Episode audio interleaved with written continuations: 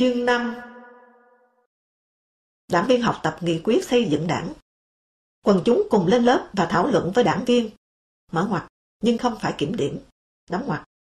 Trọng tâm thảo luận, nâng cao năng lực lãnh đạo của đảng và chống đặc quyền đặc lợi. Tôi đã có ý kiến. Để có năng lực lãnh đạo và nâng cao năng lực lãnh đạo, đảng cần gì? Cần trí tuệ. Nhưng ta lại coi nhiệt tình hơn trí tuệ. Vì người làm theo đâu có cần trí tuệ, họ chỉ cần nhiệt tình. Có trí tuệ chỉ tổ khỏe cải. Hơn nữa, ta lại coi chủ nghĩa Mác Lê là đỉnh trí tuệ. Cho nên tôi e cái trần cố định này sẽ cản trở trí tuệ của đảng phát triển. Khẩu hiệu đảng viên đi trước, làng nước theo sau, cho thấy đảng coi nhiệt tình quan trọng hơn trí tuệ. Hay đảng đã sẵn có ý khoanh vùng quần chúng, kể cả quần chúng đảng viên. Vào loại đảng không cần đến trí tuệ. Rồi nay, khắp nơi nói đại công trường thủ công. Cũng là thế đó. Tôi e kết quả sẽ thành ra đảng dân công, đảng lao động chân tay mất. Đảng phải lao động trí tuệ, phải có trí tuệ thật sự, trí tuệ chân chính từ đảng viên cơ sở. Cần một hội nghị chuyên đề mà thành phần là trí thức cả nước, để bàn cách làm sao cho ai ít nhiều cũng có trí tuệ, được xã hội sử dụng. Người nguyên thủy làm ra cái bát, chính là đem trí tuệ lớn vào đây. Vâng, trù tượng hóa vũng chân voi ở mặt đất cho bay lên thành cái bát chu du khắp nơi, là trí tuệ đó. Trí tuệ đến mức nào mà nay lại có thành ngữ đáng sợ. Dốt như chuyên tu, ngu như tại chức. Tôi có lúc định nói, vì sao dốt? Lâm Lâm muốn tương ra cái ý tôi đã tổng kết vào tổng biên bản khai cung với vụ bảo vệ. Đảng tha hóa vì đảng không còn đạo đức. Thay vào đó là nhất trí. Mà nhất trí đẻ ra dối trá, ngậm miệng ăn tiền. Hỏi, một loạt bám chặt lấy nhau mà nghĩ theo một số ít, cực ít. Thì sao mà không dốt? Tôi chợt lạ lùng, thấy mình có cái cảm giác sung sướng được nói tâm can mình ra, và tâm can mình là chính là chân lý. Tự nhủ, có lẽ Bruno, Dimitrov cũng đã có giây phút bay bổng giống thế này. Nhưng tôi lại tỉnh lại với thực tế Việt Nam. Tổ của chúng tôi ngồi ở ngay sân, trong ra nhà thờ và đường hàng trống, với cảnh quan quen thuộc nghèo khó, buồn tẻ, rời rạc của nó. Bên cạnh tôi, Bích Hoàng, con gái Lưu Văn Lợi, nôm hơi căng thẳng, và vèo một cái, tôi hạ cánh. Tôi nói, tôi hoan nghênh đảng chống đặc quyền đặc lợi. Nhưng tôi thấy cần chống hai cái tiêu biểu trước tiên đã. Đó là cần phải phế bỏ đặc quyền biết, đặc quyền nói, là hai cái đáng sợ nhất. Vì chúng chính là nền tảng dựng lên khung đặc quyền đặc lợi nói chung. Là thế nào? Là anh biết đủ mọi cái, tôi điếc và mù. Anh nói đủ mọi cái, tôi câm. Thế tôi có biết chút nào là anh vặn ngay, tôi nghe ai. Chết rồi. Tôi ở ngoài cái câu lạc bộ nghe thầm đọc kín mà thành viên đã được kén chọn nghiêm ngặt cơ mà. Vậy thì hẳn là nghe địch rồi, thằng BBC rồi. Còn đến nói, à, muốn nói thì tôi phải được phép đã. Từ nói gì đến nói ở đâu, nói cho ai, nói lúc nào, đến thái độ nói. Tóm lại, nói phải lọt tai người cho phép nói. Đặc quyền biết và nói này đẻ ra hai thuộc tính gần như bẩm sinh ở người dân. Sợ nghe và sợ nói. Dân bị quản lý và uống nắng hàng giờ ở hai lĩnh vực này. Như tôi, mạnh mồm, mà hiện vừa nói vừa rung đây. Trong khoảng nói, tôi cũng đề nghị bỏ lối đề khẩu hiệu bùa chú an thần thành một thói tư duy ru ngủ. Là hệ đã nêu thành khẩu hiệu là vấn đề đã được giải quyết êm đẹp. Nhưng sự thật lại không phải. Thí dụ như đảng luôn nói lấy con người là trung tâm, con người vừa là động lực vừa là mục tiêu của cách mạng. Thì cán bộ đảng viên, con người cốt cán nhất trong cổ máy, lại nhận đồng lương ăn chỉ đủ sống có 10 ngày. Hay như khẩu hiệu cán bộ là đầy tớ dân, cả nước biết chẳng ba nào theo khẩu hiệu này. Nhưng cả nước vẫn coi nó như tấm gương đầy nhan nhản khắp nơi để ra sức noi theo. Anh Lê Điền hôm nọ, theo Phó Thủ tướng Lê Thanh Nghị xuống Nam Định về, bảo tôi rằng, có lúc đoàn xe gặp một quán, hợp tác xã phá đường làm thủy lợi. Xã viên lập tức được huy động. Các cụ xã viên vác cuốc thủ chạy ra, cứ ơi ới gọi nhau. Nào, chủ nhân ra đắp đường cho thằng đầy tớ nó đi. Tới bên xe lại nhòm vào xe rồi kêu Ôi chết, đầy tớ béo quá, béo hú, mà mặt đỏ thế kia nhỉ. Hay như lấy dân làm gốc. Cái này mâu thuẫn với ý đảng làm dân. Đúng mà, cây cam này của tôi rất ngọt. Ngọt nhờ cái gốc nó, thế nhưng cái ngọn mọc ở trên nó lại chua. Chua như thế này đây, ruộng hợp tác xã năng suất thấp, ruộng 5% của xã viên cao. Rõ là gốc một đằng, ngọn một nẻo. Vâng, lòng dân trút vào ruộng phần trăm, còn ý đảng thì vào hợp tác xã. Khi tổng kết, đảng ủy tóm tắt các ý kiến, trừ ý tôi. Nhưng Hồng Khanh, một phó ban cùng lớp học, đã nắm tay tôi, nói Cảm ơn anh đã cho tôi hiểu nhiều hơn về đảng. Sang tận năm 2010, kỷ niệm 59 năm báo ra hàng ngày, gặp tôi ở báo. Phủ Hải, một chuyên viên hồi học tập cùng ở lớp kia với tôi, đã gọi tôi rất to, rồi từ xa chạy đến. Ôi, ngày nào tôi cũng nghĩ đến anh, đảng dân công thì hay thật. Anh quên, hay vì đông người, anh tránh nói đảng lao động chân tay. Sau học tập này, Thép mới kéo tôi về ban văn hóa của quan Thái mà anh chịu trách nhiệm trong nôm.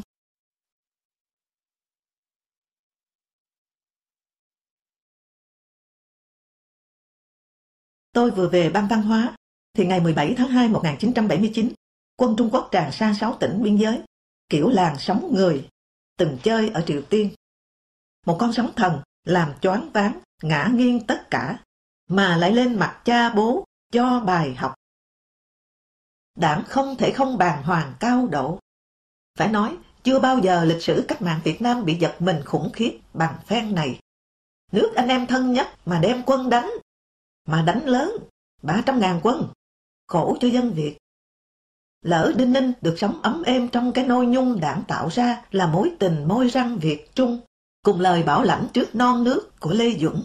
Từ nay, không kẻ nào trên thế giới dám động đến lông chân chúng ta. Bài học Việt Cộng tin tưởng Trung Cộng đáng là tiêu biểu. Mới ngày nào Hoàng Tùng nói ở cơ quan. Mở ngoặt, xin nhớ Hoàng Tùng là cái loa trung thành của Lê Duẩn, đóng ngoặt. Từ nay Trung Quốc giống ta rồi, cụ đặng lên đã sư sư sư sư rồi. cảnh sát lại chống chiến tranh chúng tôi có phần tự hào. Từ lâu chúng tôi đã nói đến bản chất thiên triều đại hán của Trung Cộng theo voi ăn bả mía rồi có ngày bị nó quật cho. Và chính vì vạch âm mưu Bắc Kinh mà chúng tôi mới thành chống đảng lật đổ. Tôi loay hoay nghĩ nhiều về một điều. Có lẽ đặng mượn việc cho Việt Nam bài học này, cố để nêu lên trước thế giới hai thứ cộng sản trái nghịch. Xô Cộng và Việt Cộng, hiếu chiến, bá quyền. Trung Cộng mang màu sắc Trung Quốc, hiền hòa, hòa vào dòng chảy chung của thế giới cũng là để thanh minh với Mỹ rằng Trung Cộng không hề xúi dục Việt Cộng đánh chiếm Sài Gòn.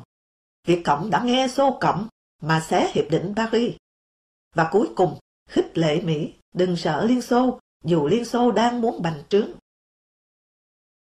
Đấy xem, nó ký tương trợ với Hà Nội, mà tôi choảng em nó, nó có dám làm gì đâu.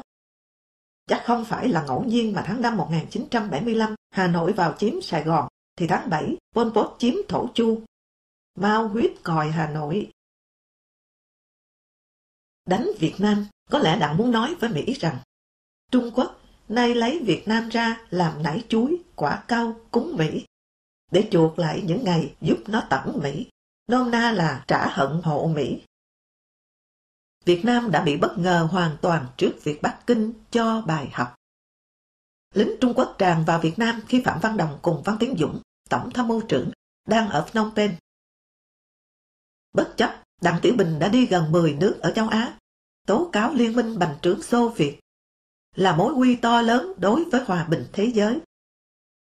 Và trước khi xâm lược Việt Nam, Đặng Tiểu Bình đã đi thăm Mỹ 9 ngày, dự gần 80 cuộc hội đàm, hội kiến, khoảng 20 bữa tiệc và chiêu đãi, phát biểu chính thức 22 lần và 8 lần gặp gỡ phóng viên và trả lời phỏng vấn. Thế giới đều biết chuyến đi này là để củng cố quan hệ Trung Mỹ. Sau khi hai bên thiết lập quan hệ ngoại giao ngày 1 tháng 1 năm 1979 tại Washington DC, Tháng 2, đánh luôn và rêu rao vì Việt Nam phản Bắc Kinh, ký hiệp ước tương trợ với Liên Xô.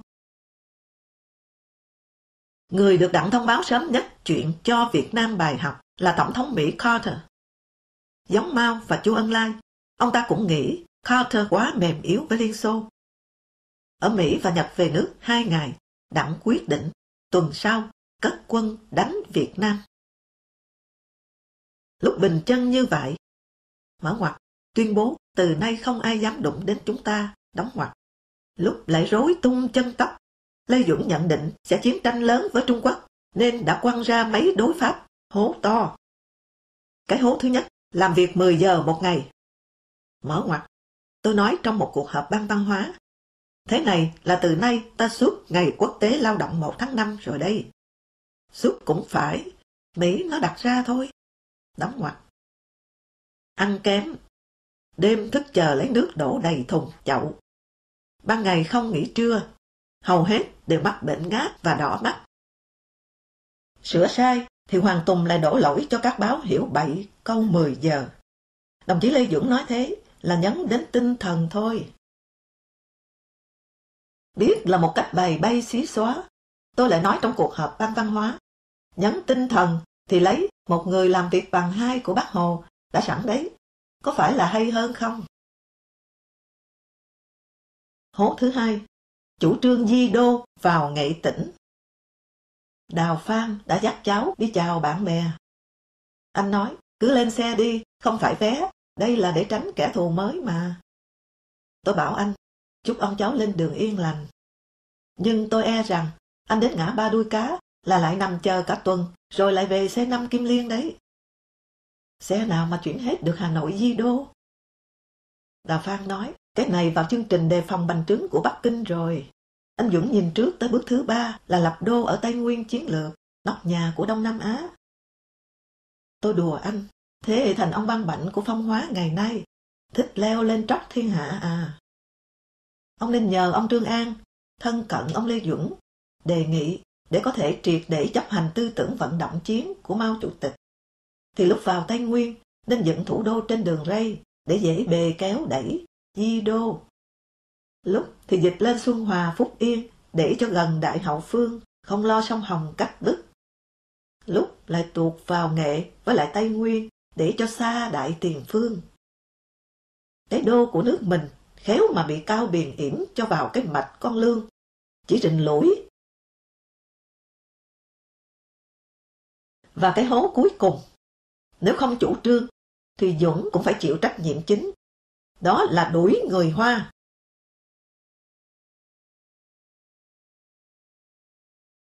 Trung Quốc rút quân. Tôi nghe truyền đạt ở ban văn hóa ý kiến sáu thọ. Mở ngoặt. Vừa ở biên giới về, ông ra trùng thơ, trong đó có bài điểm tựa. Đóng ngoặt. Katyusha một phút bắn 48 phát đầy cả ra. Mà không cho bắn. Lạ thật. Phải tiêu diệt chúng, chứ sao lại để cho chúng rút? Tôi chột dạ. Khi chiếm hết Campuchia, tôi được nghe truyền đạt là anh Sáu Thọ. Mở ngoặt. Chứ không phải bộ tổng tư lệnh của Võ Nguyên Giáp. Đóng ngoặt đã khôn khéo chủ trương để dành một lòng an toàn cho cố vấn Trung Quốc giải thoát. Vậy, phải chăng câu phê phán này cốt để móc máy ai đây? Trong việc lớn thế này, chỉ Dũng mới có quyền tha hay diệt địch. Phe xã hội chủ nghĩa thì đại lục đục. Nội bộ lãnh đạo của Đảng Cộng sản Việt Nam thì hầm hè, rình bắt cẳng nhau. Tháng 8, Hoàng Văn Hoan trốn sang Bắc Kinh Xì xào là Sáu Thọ cho đi. Có thể Sáu Thọ tính, thấy cần có một lá phiếu ủng hộ mình cài sẵn ở Bắc Kinh, phòng xa tình hình xa suốt nữa. Vậy là Sáu Thọ chuẩn bị đao kiếm với Lê Dưỡng. Người quyền biến như Sáu Thọ không thể bỏ lỡ thời cơ của một cuộc đổi ghế. Khi Lê Dưỡng bệnh rề rề, mà bác sĩ, y tá đều phải báo cáo từng ly chi tiết bệnh tình dưỡng cho Thọ. Lại có dư luận đổ cho Xuân Thủy bố trí khoan đi, vì Xuân Thủy mê tàu nhất, mau nhiều cũng ngang Lê Dũng. Tình cờ, sau chuyện hoan trốn theo tàu, ít lâu, Đào Phan và tôi vào bệnh viện Việt Xô thăm bạn, thì được Trương Thị Mỹ nói, Xuân Thủy ốm lắm, vào mà thăm anh ấy đi. Xuân Thủy đã ngao ngán bảo chúng tôi rằng ông bị người ta đổ hết rác vào đầu. Ông làm sao có thẩm quyền ký giấy cho Hoan đi Đức dưỡng bệnh được?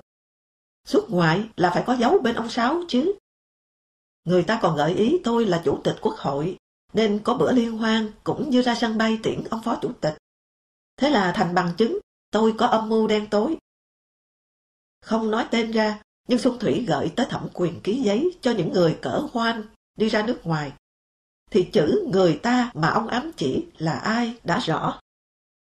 Trên đường về, Đào Phan bảo tôi, tao nghe có đứa bảo Sáu Thọ ghét Xuân Thủy vì Xuân Thủy ở hội nghị Paris về đã tố với Lê Duẩn nhiều chuyện, kể cả chuyện tiền nông của các gia đình phi công Mỹ bị ta bắt tù, đưa cho ta để nhờ ta cải thiện đời sống của con cái họ, cũng như quan hệ nam nữ của Sáu Thọ lúc ở Paris. Sáng ấy, Xuân Thủy còn cho chúng tôi hay Nguyễn Văn Thạch, thư ký của Hoan, đã bị bắt cùng con trai là Nguyễn Văn Thái. Còn bắt một số, trong có Tăng Vĩnh Siêu, nguyên tổng biên tập báo Tân Việt Hoa. Mở ngoặt, ở đây nên biết đoạn sau có hậu của hai bố con Thạch. Trong tù, hai bố con Thạch đã quen với Linh Mục Nguyễn Văn Lý, tay sai tòa thánh. Ông này mấy chục năm duyên nợ với tù ta. Chả biết có bàn hay không, nhưng hai mảng tay sai tòa thánh và Bắc Kinh đã liên minh đầu tư vào Nguyễn Văn Thái. Tăng Vĩnh Siêu dạy Thái Trung Y để tương lai có đường kiếm sống. Nguyễn Văn Lý thì cho Thái tiền để con của Thái học hành trở thành linh mục như Lý, mà chăn dắt con chiên. Nghe nói, Thái nay chữa bệnh cũng có tên tuổi, còn con Thái có đi học nước ngoài. Đóng ngoặc. Tháng 3 năm 1979, tạp chí Cộng sản Hà Nội đăng một bài dài của Võ Nguyên Giáp. Tôi trích một đoạn. Công cuộc xâm lược quy mô lớn vào nước Cộng hòa xã hội chủ nghĩa Việt Nam đã làm cho tập đoàn phản động Trung Quốc lộ rõ nguyên hình. Chúng là bọn phản bội lớn nhất của thời đại, phản cách mạng, phản chủ nghĩa Mark Lenin. Chúng là một bầy quả đội lốt công, đã vứt bỏ cái mặt nạ giả danh cách mạng. Cuộc chiến tranh xâm lược nước ta thực chất là một bộ phận của chiến lược bành trướng đại dân tộc và bá quyền nước lớn của chúng, của chiến lược toàn cầu phản cách mạng của chúng. Đồng thời là một bộ phận của chiến lược toàn cầu phản cách mạng của chủ nghĩa đế quốc quốc tế. Nay mới vỡ lẽ tại sao Giáp bỏ phiếu trắng ở hội nghị trung ương chính và cụ Hồ không biểu quyết. Và tại sao Hồng vệ binh căng biểu ngữ đã đảo Võ Nguyên Giáp, phần tử xét lại tay sai Liên Xô, phản bội Hồ Chí Minh.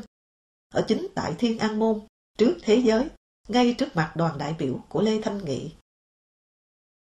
Tháng 11, chính phủ công bố sách trắng lên án chủ nghĩa bá quyền Trung Quốc và tội ác của nó đối với Việt Nam.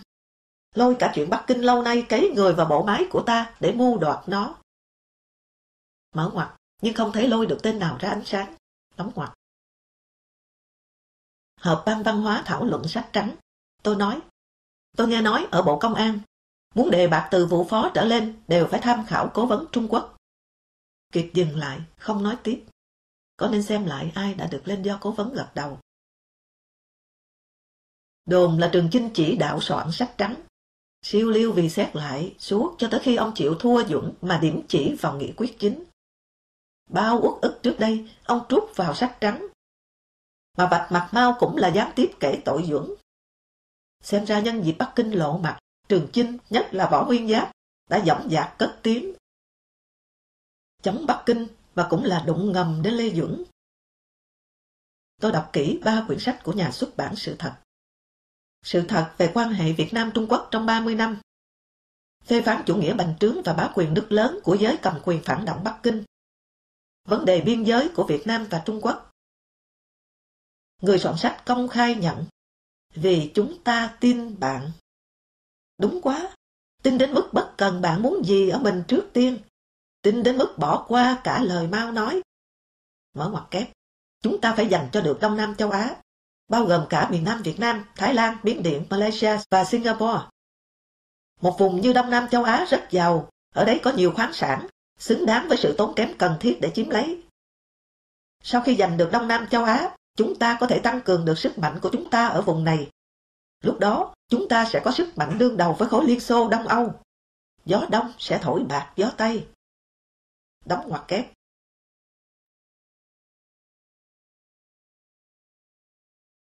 Lẽ ra sách cần hỏi thêm, nhưng sao lại một chiều tin bạn chết thôi?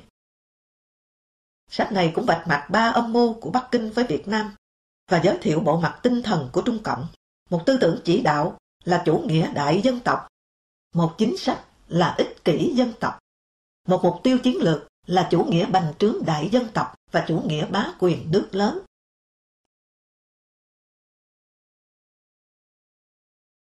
Đặc biệt, có một chuyện tôi nghe cùng Trần Thư.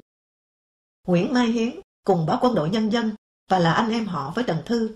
Một hôm bảo, anh được đọc một ghi chép của một chính ủy bạn anh vừa ở trong bê ra. Được nghe Lê Dũng nói về Trung Quốc, chính ủy này đã có ghi lại và đưa cho Mai Hiến xem. Đây là bản tự sự đầy một nỗi niềm cay đắng của ba Dũng. Hiến thú vị nói. Mai Hiến cho chúng tôi xem mấy trang giấy, ghi vắn tắt như sau. Hồi còn ở trong Nam, ngay sau khi ký hiệp định Geneva, tôi, tức ba Dũng, đã chuẩn bị phát động chiến tranh du kích. Thì Mao nói, ta phải ép các đồng chí Lào chuyển giao ngay hai tỉnh đã giải phóng cho chính phủ Hoàng gia Viên Chanh. Kéo không, hết sức nguy hiểm. Mỹ sẽ tiêu diệt họ. Mao bắt ta phải giao nộp thành quả cách mạng của cả Lào và ta như vậy đó. Nhưng chúng ta phải làm thôi. Mở ngoặt, tôi xen ngang. Đúng, lúc đó Lào Cộng coi như bị Việt Cộng đem em bỏ chợ. Ký xong hiệp định Geneva, ở nhà khách tre nứa lá Trung ương Đảng, cụ Hồ đã đã thông thắc mắc của Suvanu Vong rằng Thôi, hiện nay sức mới có, thế hãy Việt Nam trước đã, rồi tính Lào, Campuchia sau. Đóng ngoặc. Tôi, tức Lê Duẩn, nghĩ phải cho các bạn Lào phát động chiến tranh du kích, kẻo không sẽ bị tiêu diệt, nên mời Trung Quốc đến thảo luận. Mở ngoặc, Trần Thư, Bình, Dưỡng cho phép Lào, còn Mao cho phép Dưỡng. Cái lớp lan thỉnh thị này chính là quốc tế vô sản đây. Đóng ngoặc. Tôi, tức Lê Dưỡng, hỏi Trương Văn Thiên, ông này từng là tổng bí thư lạc phủ, tán thành ngay. Mở ngoặc tôi, Trần Đỉnh, thêm, chính mau cho Thiên rớt tổng bí thư. Đóng ngoặc Tôi lại hỏi Trương Văn Thiên, nếu các đồng chí đã cho phép Lào tiến hành chiến tranh du kích, thì chúng tôi phát động chiến tranh du kích ở miền Nam Việt Nam đâu có gì mà đáng sợ chứ nhỉ? Ông ấy, Trương Văn Thiên, trả lời, việc gì phải sợ? Mở ngoặt, chúng tôi đọc đến đây, Hiến Bình, phép, cái gì cũng xin phép mau, thì là biết sợ chứ còn gì nữa. Đóng ngoặt. Nhưng Mao lập tức cấm đánh chát. Việt Nam không làm như vậy được. Việt Nam nhất định phải trường kỳ mai phục. Dũng bèn nói, các đồng chí thông cảm, chúng ta quá nghèo. Nếu không có Trung Quốc là hậu phương vững chắc, thì làm sao chúng ta đánh Mỹ được? Chúng ta đành nghe theo họ, có phải không? Mở ngoặt, đoạn này hiến gạch dưới cho hẳn hai gạch, đóng ngoặt. Khi chúng ta đã đánh Mỹ, Mao nói ông ấy sẽ mang quân đội Trung Quốc vào giúp ta làm đường. Mục đích chính của ông ấy là tìm hiểu tình hình Việt Nam để sau này có thể đánh ta và từ đó bành trướng xuống Đông Nam Á. Không còn lý do nào khác. Chúng ta biết nhưng phải chấp nhận họ quyết định đưa quân vào. Tôi chỉ yêu cầu là họ đưa người không thôi. Nhưng quân đội họ vào mang cả súng ống, đạn dược. Tôi lại đành phải đồng ý. Tôi nói, 5 giờ sáng là hàng tiểu đoàn Trung Quốc đã leo kiếm cầu Long Biên hát Đông Phương Hồng. Tớ ở ngay đầu cầu, đếp ngủ nổi. Hiến nói, có đứa ở báo quân đội nhân dân còn đề nghị phóng viên nên đến gặp lấy ý kiến của chiến sĩ quốc tế Trung Quốc, Viện Việt kháng Mỹ. Nhưng hay ở chỗ, vừa cùng Trường Chinh gặp Mao xong là Duẩn đã than ngay rằng Mao có ác tâm xâm chiếm nước ta từ lâu. Mở ngoặt, Trần Thư choan cho một câu. Nói phép, biết sao lại đi ôm chân nó. Các cụ có câu, xa cơ lỡ bước hóa ra ăn mày, rồi đấy. Đóng ngoặt. Ừ, còn nhiều, nhưng tay bạn tớ, tay ấy bảo, thôi ông xem của tôi thôi chứ đừng ghi. Nên mình chỉ ghi có thế này. Tôi sẽ nói thêm cho hai ông nghe. Ba chúng tôi tán một chọc quá hả về nỗi lòng của Lê Duẩn không được xuôi chèo mát mái thờ mau. Tôi nói, logic Lê Duẩn kinh thật, biết nó đểu, nhưng bị giải phóng đất nước nên cứ lăn vào nhờ nó. Như có con gái ốm, lại trao cho thằng thầy lang háu gái vậy.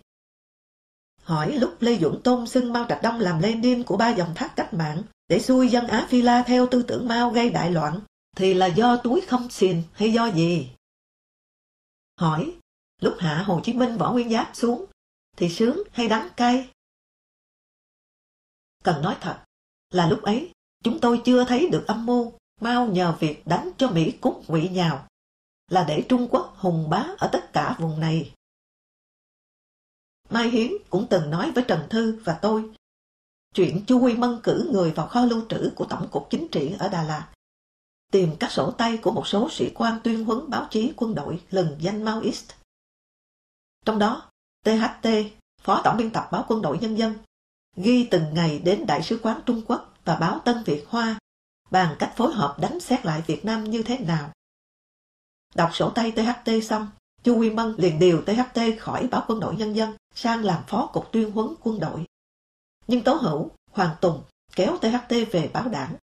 Rồi ít lâu sau, THT nhận huân chương Julius Physics cao quý của OIG. Mở ngoặt, tổ chức nhà báo quốc tế do Liên Xô nuôi, đóng ngoặt. Cùng với năm nhà báo Maoist lừng lẫy khác là Hoàng Tùng, Trần Lâm, Hoàng Tuấn, Lưu Quý Kỳ, Thép Mới. Vậy là theo Duẩn, thì từ lâu đảng đã biết giả tâm của bạn. Song vì mục tiêu cao cả đánh Mỹ, xóa bỏ một bộ phận của đế quốc, nên đảng phải nương mình vào mạnh thường quân vô sản Trung Quốc. Nên mở thảo luận khoa học sâu rộng ở vấn đề này. Vì sao biết âm mưu đen tối của bạn mà cứ bạ vào? Khác nào biết nhà thổ tim la mà cứ nhúng cần câu. Trong một tháng chống Trung Quốc xâm lược, tôi đã được hưởng một trận ra mắt trào sôi của sự thật, khiến cho vỡ mặt bao người, vỡ cả mật. Và một đổ vỡ kinh khủng ghê gớm hơn nhiều nữa, lòng tin của dân. Dân bắt đầu nói, đảng tổ sư vớ vĩnh. Đứa tốt không chơi, lại đi ôm lấy đứa lừa đảo, bất nhân. Lúc báo nhân dân ra xã luận, không được đụng đến Việt Nam, đe dọa Việt Nam là đe dọa toàn thế giới. Dân ngồi hàng nước chè kẹo lạc ven đường, bình luận khá to. Gớm chết! Có cái rốn đã lút lại thối, mà còn cố đem banh ra khoe.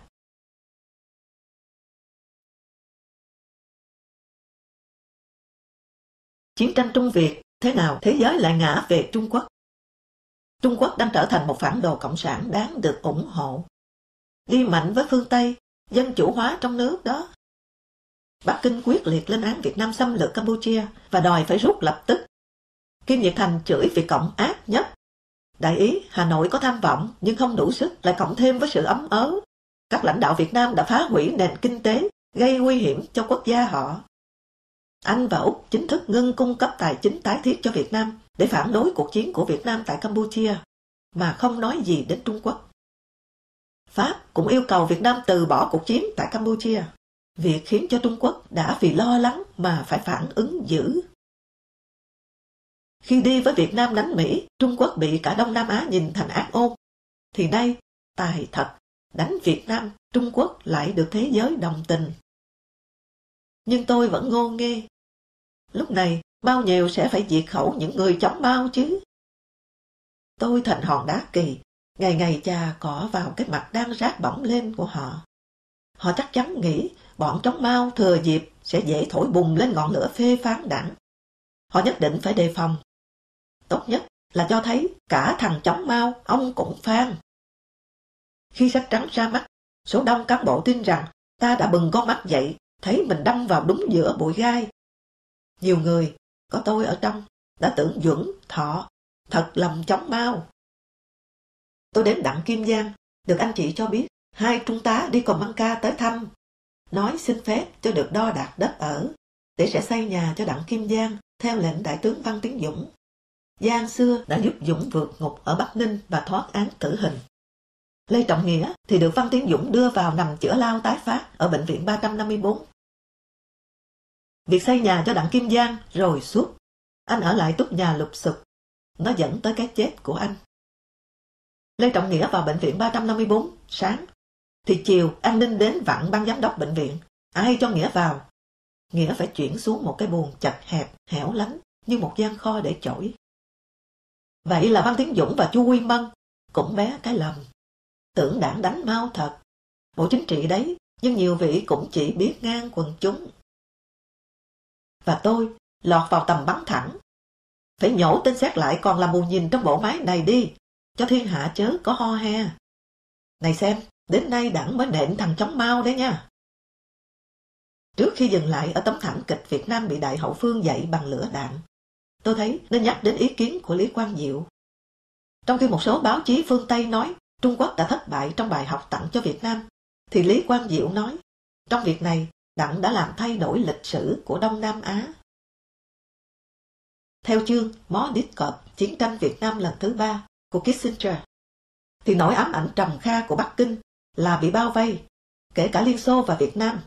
Cho nên Mao đã lộ cho Kissinger biết Mao có thể chấp nhận được việc Sài Gòn yên lành sau Hiệp định Paris 1973. Và theo một số nguồn đáng tin cậy, thì Bắc Kinh đã gợi ý Dương Văn Minh bắt tay với Bắc Kinh để ngăn Hà Nội xé Hiệp định Paris. Minh từ chối.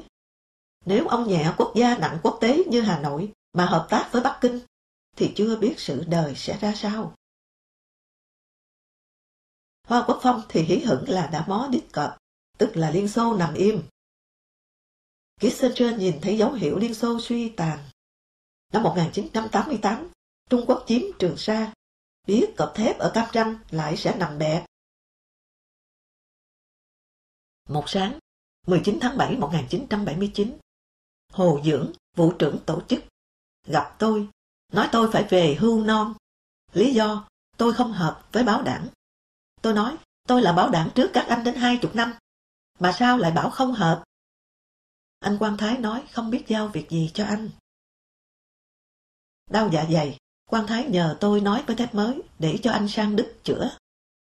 Anh chỉ giao việc riêng của anh được thôi. Tôi gặp Hồ Dưỡng ba lần. Lần cuối cùng, tôi đòi cơ quan làm theo pháp luật. Mở giám định y khoa xem tôi mất sức lao động thế nào. Lập hội đồng kỷ luật xem tôi tội gì. Nếu thật có tội, tôi sẽ về ngay, không cần cả lương hưu. Cơ quan không lập cái gì cả. Khăng khăng bắt về. Cuối cùng, Hồ Dưỡng thú thật, việc này là theo ý anh Sáu Thọ. Thể tình tôi thâm niên cụ kỵ ở báo đảng. Báo đã định tăng một bậc lương lót tay tôi trước khi về.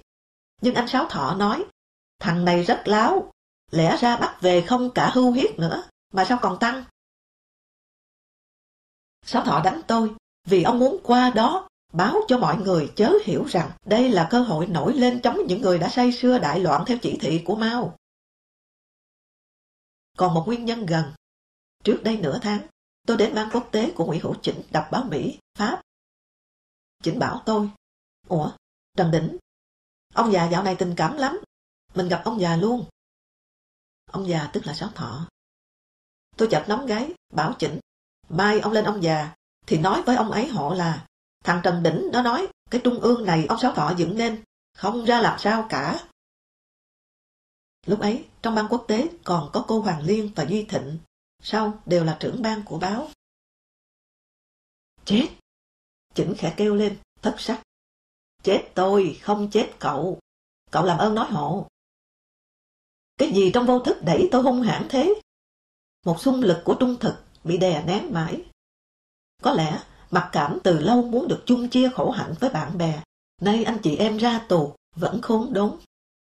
Rồi hai vụ đo đất xây nhà và nằm nhà kho ở bệnh viện, làm tôi cáo. Chỉ biết, sau đó quay đi, tôi chợt thấy mình vừa trải qua tâm trạng người nhảy xong. Thật ra chẳng có gì ghê gớm, chỉ là một sỏng chân, sỏng miệng. Tôi đến Minh Việt rồi Hoàng Minh Chính, báo rằng bắt tôi về hưu non là có lẽ họ lại sắp đánh chúng ta đấy. Họ sợ tôi hóa thành tín hiệu sai cho mọi người tin là đảng chống Trung Quốc thật rồi, mà nổi lên. Chính nói, đúng quá, đánh còn để đe dư luận, chớ có bới tội họ đã xung phong làm đàn em đầy trung tín và nhiệt huyết cho Mao. Khi đánh xét lại, thì chúng ta là thù trong, giặc ngoài là Mỹ và Liên Xô. Tôi nói, nay thì giặc ngoài là Trung Quốc, còn thù trong là chúng ta. Bố tiên sư đời thật. Chính nghe thích quá, cười nhe hai hàm răng rất khỏe ra. Chí lý, hay, ở chính về, đến cổng cơ quan thì gặp Xuân Diệu. Tôi báo Xuân Diệu. Xuân Diệu đỏ gay mặt lên, rồi tay bứt tóc, chân dặm đất. Trước ngay cây trà trắng mà anh rất quý. Thường hoàng cổ tôi đứng ngắm, hồi tôi nổi lên. Kêu to, sao họ lại đối xử với Trần Đỉnh như thế được? Tuần sau, một chiều mưa rất to, tôi đến Nguyễn Đức Thuận. Từ 1967 đến nay, đúng một giáp, tôi mới gặp anh. Anh mời tôi cùng ăn cơm vừa dọn lên.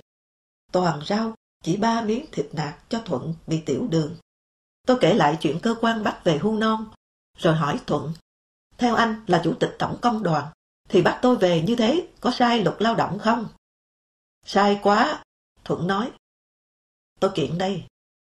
Anh viết thư cho anh Thọ thì hơn, anh Thọ mến anh. Chính anh ấy bắt tôi về. Thuận im ngay. Tôi kiện đều đặn hơn một năm. Tháng nào cũng đến 10 cơ quan nộp đơn cho Chủ tịch nước, Chủ tịch Hội đồng Bộ trưởng, Tổng Bí Thư, Chủ tịch Quốc hội, Chánh án Tòa án Nhân dân tối cao, Viện trưởng Viện Kiểm sát Nhân dân tối cao, vân vân đều im lặng. Viết cho cả trường chinh. Tôi viết, mới lớn lên, vừa vào nghề báo, tôi ở gần anh, được anh dặn đầu tiên là phải mạnh dạn đề đạt ý kiến, mạnh dạn phát hiện vấn đề. Tôi đã tan thương vì hai điều đó. Minh Việt đọc xong nói rất cảm động. Tôi đến Viện Triết học đưa Đặng Xuân Kỳ thư này. Đang họp chi bộ, thấy tôi ở hành lang, anh ra ngay, nói ông cụ tôi cấm con cái đưa thư, nhưng anh thì tôi nhận, tôi sẽ đưa nó cho người thư ký gần nhất của cụ và đảm bảo đến tay cụ. Kỳ hỏi khẽ một câu, tôi nghe ông cụ tôi nói thì các anh đều đã được giải quyết rồi cơ mà. Mở ngoặt, ngụ ý là tốt đẹp, cũng tức là bố con Kỳ bị phong tỏa thông tin hết, đóng ngoặt. Đào Phan bảo tôi, sống họ có nể ai đâu. Chả thế, ông cụ chơi chữ, gọi hắn là Lơ Đức, quận công, theo tiếng Pháp. Năm 1941, tớ bị bắt lên Sơn La, anh em bảo nói cho nghe tin gì mới. Tớ truyền đạt nghị quyết hội nghị Trung ương 8 về chính sách đại đoàn kết đánh Pháp đuổi Nhật. Thì sát thọ nói, Trung ương đế gì? Trung ương thằng khu. Cộng sản mà lại đoàn kết với tư sản và địa chủ. Dễ hiểu sao Sóc thọ lại bỏ trường chinh, phò lê dưỡng. Đời cách mạng của Đào Phan là nỗi cay đắng trường thiên. Mãi tới những năm cuối đời 1992 mới được mấy dòng của Cục Cán bộ Tổng cục Chính trị nói anh không được coi là cán bộ hoạt động trước cách mạng tháng 8. Là vì trước kia chưa thẩm tra được việc hồ sơ lưu trữ có ghi. Lúc tù ở Sơn La, anh đã cung cấp cho địch tình hình hoạt động của anh em trong tù, khiến địch khủng bố dữ, gây tổn thất cho cơ sở của ta ở trong tù. Đến nay, sau khi thẩm tra xác minh, thì vụ cán bộ tổ chức trung ương kết luận tài liệu phát hiện ghi trong hồ sơ kia không chuẩn xác và không đủ chứng cứ. Sơ sài có thế, Đào Phan lặng lặng trở lại hàng ngũ hoạt động trước cách mạng tháng 8, rồi danh sách các bí thư Hà Nội từ 1930 đến 1975. Đào Phan đã có thư gửi Lê Phước Thọ, trưởng ban tổ chức. Trong đó nói rõ chính Lê Đức Thọ đã lén lút ghi vào giấy tờ của anh những dòng vu cáo kia. Đào Phan đã đưa cho tôi một bản sao thư này. Anh viết nắng nót trên đầu, bên lề tay trái. Bản sao của bạn Trần Đỉnh. Vì là vợ Đào Phan, Bội Hoàng bị người ta đâm xe trên đường đi đến cơ quan sơ tán trong chiến tranh và phải vào đồn công an. Người đâm xe bảo chị ăn cắp hết tem phiếu của mụ, bắt cởi quần áo ra khám.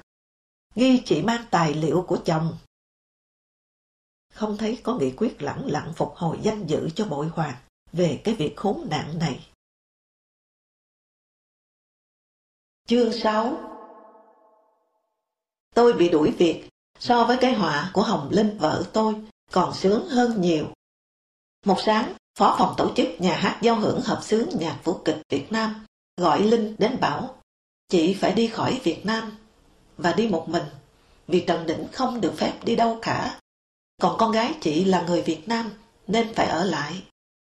Chị không đi, mai kia phòng tuyến Bắc Giang vỡ là sẽ tập trung các người Hoa như chị vào một khu vực xa lắm. Khổ ra. Linh như không, vốn đã quen các bất hạnh thường xuyên thình lình ụp xuống nhà này. Sáng sau, tôi đến Nguyễn Thành Lê, Ủy viên Trung ương, trưởng ban đối ngoại. Nói ngay, anh biết thành ngữ, con dung dẫm mãi phải quằn. Chuyến này tôi quằn đây.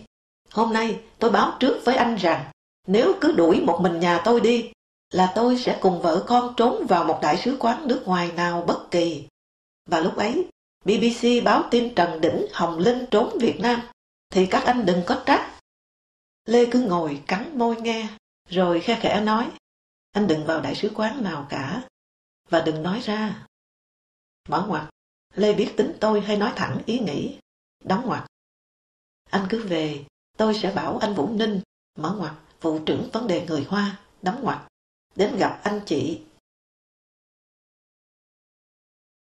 Hôm sau tôi đi làm, Vũ Ninh lội bùn cả một quãng dài vào nhà. Lại phải giờ cắt nước, mà thùng phi nhà tôi cạn khô. Anh cứ chân bê bếp bùn ngồi chuyện. Anh nhắn mời tôi đến nhà anh. Anh trước là thư ký của Trường Chinh, sang báo học tập rồi về đối ngoại. Quê Bình Giang, Hải Dương, dòng họ Vũ Hồn, Trung Quốc thuần chủng. Vũ Hoàng Chương cũng tộc ấy, ở làng Phù Ủng ven đê. Ra về Ninh hỏi thăm Linh về tôi, nói một câu, hồi ấy ít ai dám nói. Anh Trần Đỉnh thiệt thòi quá chị ạ, rồi sẽ được đền bù thôi. Tôi đến Vũ Ninh, chung cư A5 Ngọc Khánh. Anh rất ân cần, nói cho nghe khá tỉ mỉ. Chủ trương xua đi 150.000 người Hoa trong số 160.000 ở Quảng Ninh. Nhưng anh Nguyễn Đức Tâm rất hăng hái nên đuổi gần hết. Anh biết không, súng ống đến tận nhà xua. Nhiều đảng viên người Hoa viết huyết thư để lại rồi tự sát. Công anh Tâm đuổi người Hoa này rất to. Sài Gòn có 600.000 người Hoa, chủ trương đuổi 500.000. Thế nhưng anh Võ Văn Kiệt không đuổi, cho cán bộ đến các nhà giải đáp kỹ. Còn ai thích đi thì giúp cho, nên chỉ có vài chục nghìn người Hoa đi thôi. Nhận ra sai to rồi chứ anh. Gốc Hoa ở Việt Nam thế là ngang do Thái nha. Tôi nói. Vũ Ninh cười. Thôi, nay chị yên tâm ở lại. Giả dụ nhà tôi lỡ đi mất rồi, thì chia lìa này ai chịu trách nhiệm? Tôi hỏi. Vũ Ninh lại cười, không nói. Ta làm gì cũng thắng lợi là vì ta làm sai không nhận lỗi, giết oan không đền mạng. Thiết kế cho đến đời sống từng cá nhân. Chẳng hạn, anh biết vợ chồng tôi từng khốn khổ vì chủ trương cấm lưu học sinh yêu. Thì nay lại suýt chia lìa vì chủ trương bắt chỉ mình Hồng Linh đi. Thế những người vượt chỉ tiêu đuổi như ông Tâm ấy, thì rồi liệu có sao không? Im một lát, Vũ Ninh nói, tích cực thì chắc thế nào cũng được một cái gì chứ anh. Đúng, tôi nói và nghĩ thầm, chuyến này Tâm dễ bộ chính trị lắm. Không thể nghĩ ra ông sẽ đưa Phạm Thế Duyệt, Vũ Mão, Thượng Kinh theo. Rồi hỏi, thôi, xin hỏi anh câu nữa. Vậy thì ai ra cái chủ trương kinh khủng này? Trời mới biết, Phủ Ninh buộc ra. Xin lỗi anh, tôi quý anh vì lòng thông cảm của anh với gia đình tôi, nhưng anh cho phép tôi nói một câu của dân. Anh đã có nghe dân nói thế này chưa? Làm lãnh đạo sướng nhất là ăn bẩn ỉa đùn mà vẫn cứ thơm cứ sạch, và dân trí thì cứ ca ngợi. À anh Ninh, người Hoa bị đuổi có đông không? Tôi không có con số cụ thể, nhưng cũng phải đến 200.000, không kể số đông đã đi Mỹ hay Canada. Các ông ấy liệu có tính tới khả năng những nạn kiều đó có thể sẽ là vũ khí Bắc Kinh dùng để ép mình không? Vũ Ninh cười, không nói. Tôi đùa, sườn ta hở với Trung Quốc hơi nhiều, mà lại toàn sườn non. Đấy, chẳng hạn chấm dứt chiến tranh, Liên Xô và các nước Đông Âu xóa nợ, nhưng Bắc Kinh không.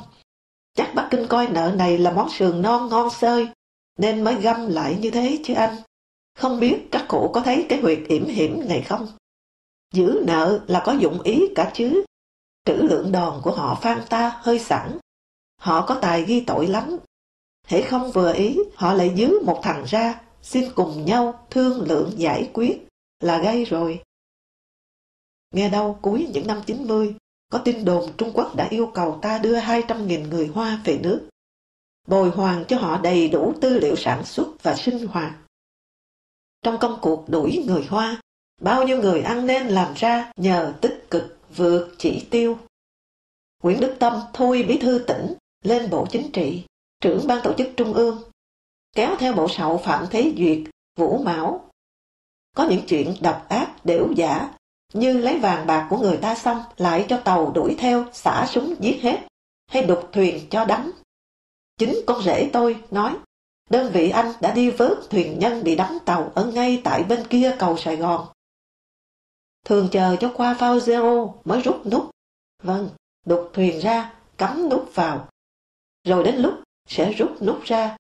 Nhưng lần ấy đem rút sớm quá. Xác người nằm san sát nhau trên sông như củi rều vậy. Có lấy vàng chứ bố, lấy mỗi người năm cây, nhưng vẫn cứ đục tàu. Dân kêu dữ mới đụng đến một trưởng ty công an trong Nam. Trong lần truy xét phần tử thân mau này, người đi truy xét dễ được quà. Lọc bé nhất là một đôi dép. Báo Nhân dân cử một cán bộ tổ chức vào Sài Gòn gặp chị NGH công tác ở Thư viện Báo. Điều tra tại sao con cả của anh chị lại tên là Ngô Phương Hồng và các đứa sau đều đệm Phương. Dạ, lúc sinh cháu, tôi ở khu Việt Nam học xá Nam Ninh, bác sĩ Trung Quốc đỡ cho cháu đã đặt tên Phương Hồng. Rồi từ đấy, tiện thì cứ Phương luôn. Mở ngoặt, không dám nói, vì ta lúc ấy rất quý Mao Chủ tịch Đông Phương Hồng. Đóng ngoặc. NGH đã phải mua một đôi dép biếu anh tổ chức cho yên chuyện. Khốn nạn, việc chính cống mà vẫn phải hối lộ, dù cơm thôi. Rõ ràng, cách nhìn của đảng khác một trời một vực cách nhìn của dân. Sau ngày Hồng Linh từ chối đi, tránh được sự trừng phạt của đảng, thì là chịu sự trừng phạt của gần hết anh chị em nhà hát. Chết thật, miếng ăn thơm thế đến tận mồm, lại đem liễn đi. Ôi giời ơi, chị biết không, máu hoa bây giờ là máu vàng, máu bạc, máu tinh hoa, máu thượng đẳng. Đấy, chỉ làm chứng minh thư giả là hoa thôi, cũng đã mất mẹ nó năm cái vàng lận. Thế mà chị lại bỏ phí. Tôi phải nói, vì họ chỉ cho mình linh đi thôi. Ôi giời, rõ thật, tính với toán hay thế, dịp đổi đời mà bỏ. Thì cứ vợ đi lập căn cứ địa ở bên đó, chứ cụ hồ lập ở Bắc Bó cái đã, rồi sau lôi nhau sang chứ. Thế nào là mở đầu cầu? Quyết một tấc không đi, một ly không rời cái đói rách à. Xem lại cái đầu bả đậu đi. Nhớ là khi hổ nó nhả ra miếng nào là phải chộp cho mau, kẻo nó lại co bố nó về mất. Bài học đấy. Trước nhà tôi, Hồng Nám lông và vợ là Oanh trong dàn hợp sướng, tự nhiên đóng cửa im ỉm. Đồn là cãi nhau to, chuyện này ly dị. Tháng sau, mẹ Oanh vào dọn đồ lề, thì ra đã mượn máu hoa vù sang Mỹ. Vài năm sau, hai anh chị về nước, vào nhà tôi quay phim, chuyện trò, về thăm ngay anh chị vì tiếc cho anh chị quá. Hồng nói, nhà bà Hồng Ngọc Hà, chị, chị Linh, giường nằm có thiết bị tự động. Để xảy ra hỏa hoạn là nó lăn bà ấy vào một cái ống, rồi cứ thế trôi xuống vườn. Chúng em nói chuyện chị bị đuổi nhưng không được đem chồng và con đi dạo ấy. Ai cũng kêu là giả mang hơn Hitler. Quyền nào mà phân ly gia đình người ta? Tôi nói vài dòng về bà Hồng Ngọc Hà. Khoảng năm 1986-87, bà về nước, giảm hỏi con gái tôi cho con bà và tính xin lại một dãy phố ở phố khách Hải Phòng. Cả hai chuyện đều không xong. Con gái tôi hỏi bằng học vấn của con trai bà. Bà nói con bà chỉ giỏi kinh doanh thôi. Còn nhà thì nhà nước sẵn sàng trả, miễn là bà chạy nhà ở mới cho mấy chục hộ đang sử dụng nhà bà. Bà kể, khi ở Hồng Kông, đến khổ với bà con người nùng ta. Vào các ngăn toilet tập thể có vách ni lông che, bà con ta cắt luôn vách ra làm cái chùi khi vệ sinh. Người ta lắp các que chất dẻo vào thay, thì bà con ta bẻ que ra quẹt. Cứ đứa xây đứa phá như thế suốt. Mở ngoặt, tôi ngạc nhiên hỏi Hà, sao họ cứ chịu ta dai như vậy? Hà nói, họ lo không làm tròn trách nhiệm cứu giúp dân tị nạn, và họ cũng thật lòng không nỡ để cho nạn nhân của Việt Cộng đã dạt vào nước họ lại bị khổ nữa. Đóng ngoặt. Hà cho biết ở đại tị nạn có đủ sòng bạc, gái điếm, lưu manh. Sức sống của xã hội ta mạnh liệt lắm, sáng tạo lắm chú ơi.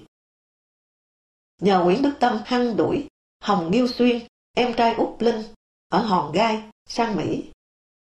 Nửa năm sau đã không vận đơn, kèm một thùng quà gửi về. Thư viết, em thật lòng cảm ơn đảng và chính phủ đã đuổi, nên chúng em đến được thiên đàng trái đất. Con trai cả chú em này ba bằng kỹ sư, thạc sĩ và tiến sĩ vật lý.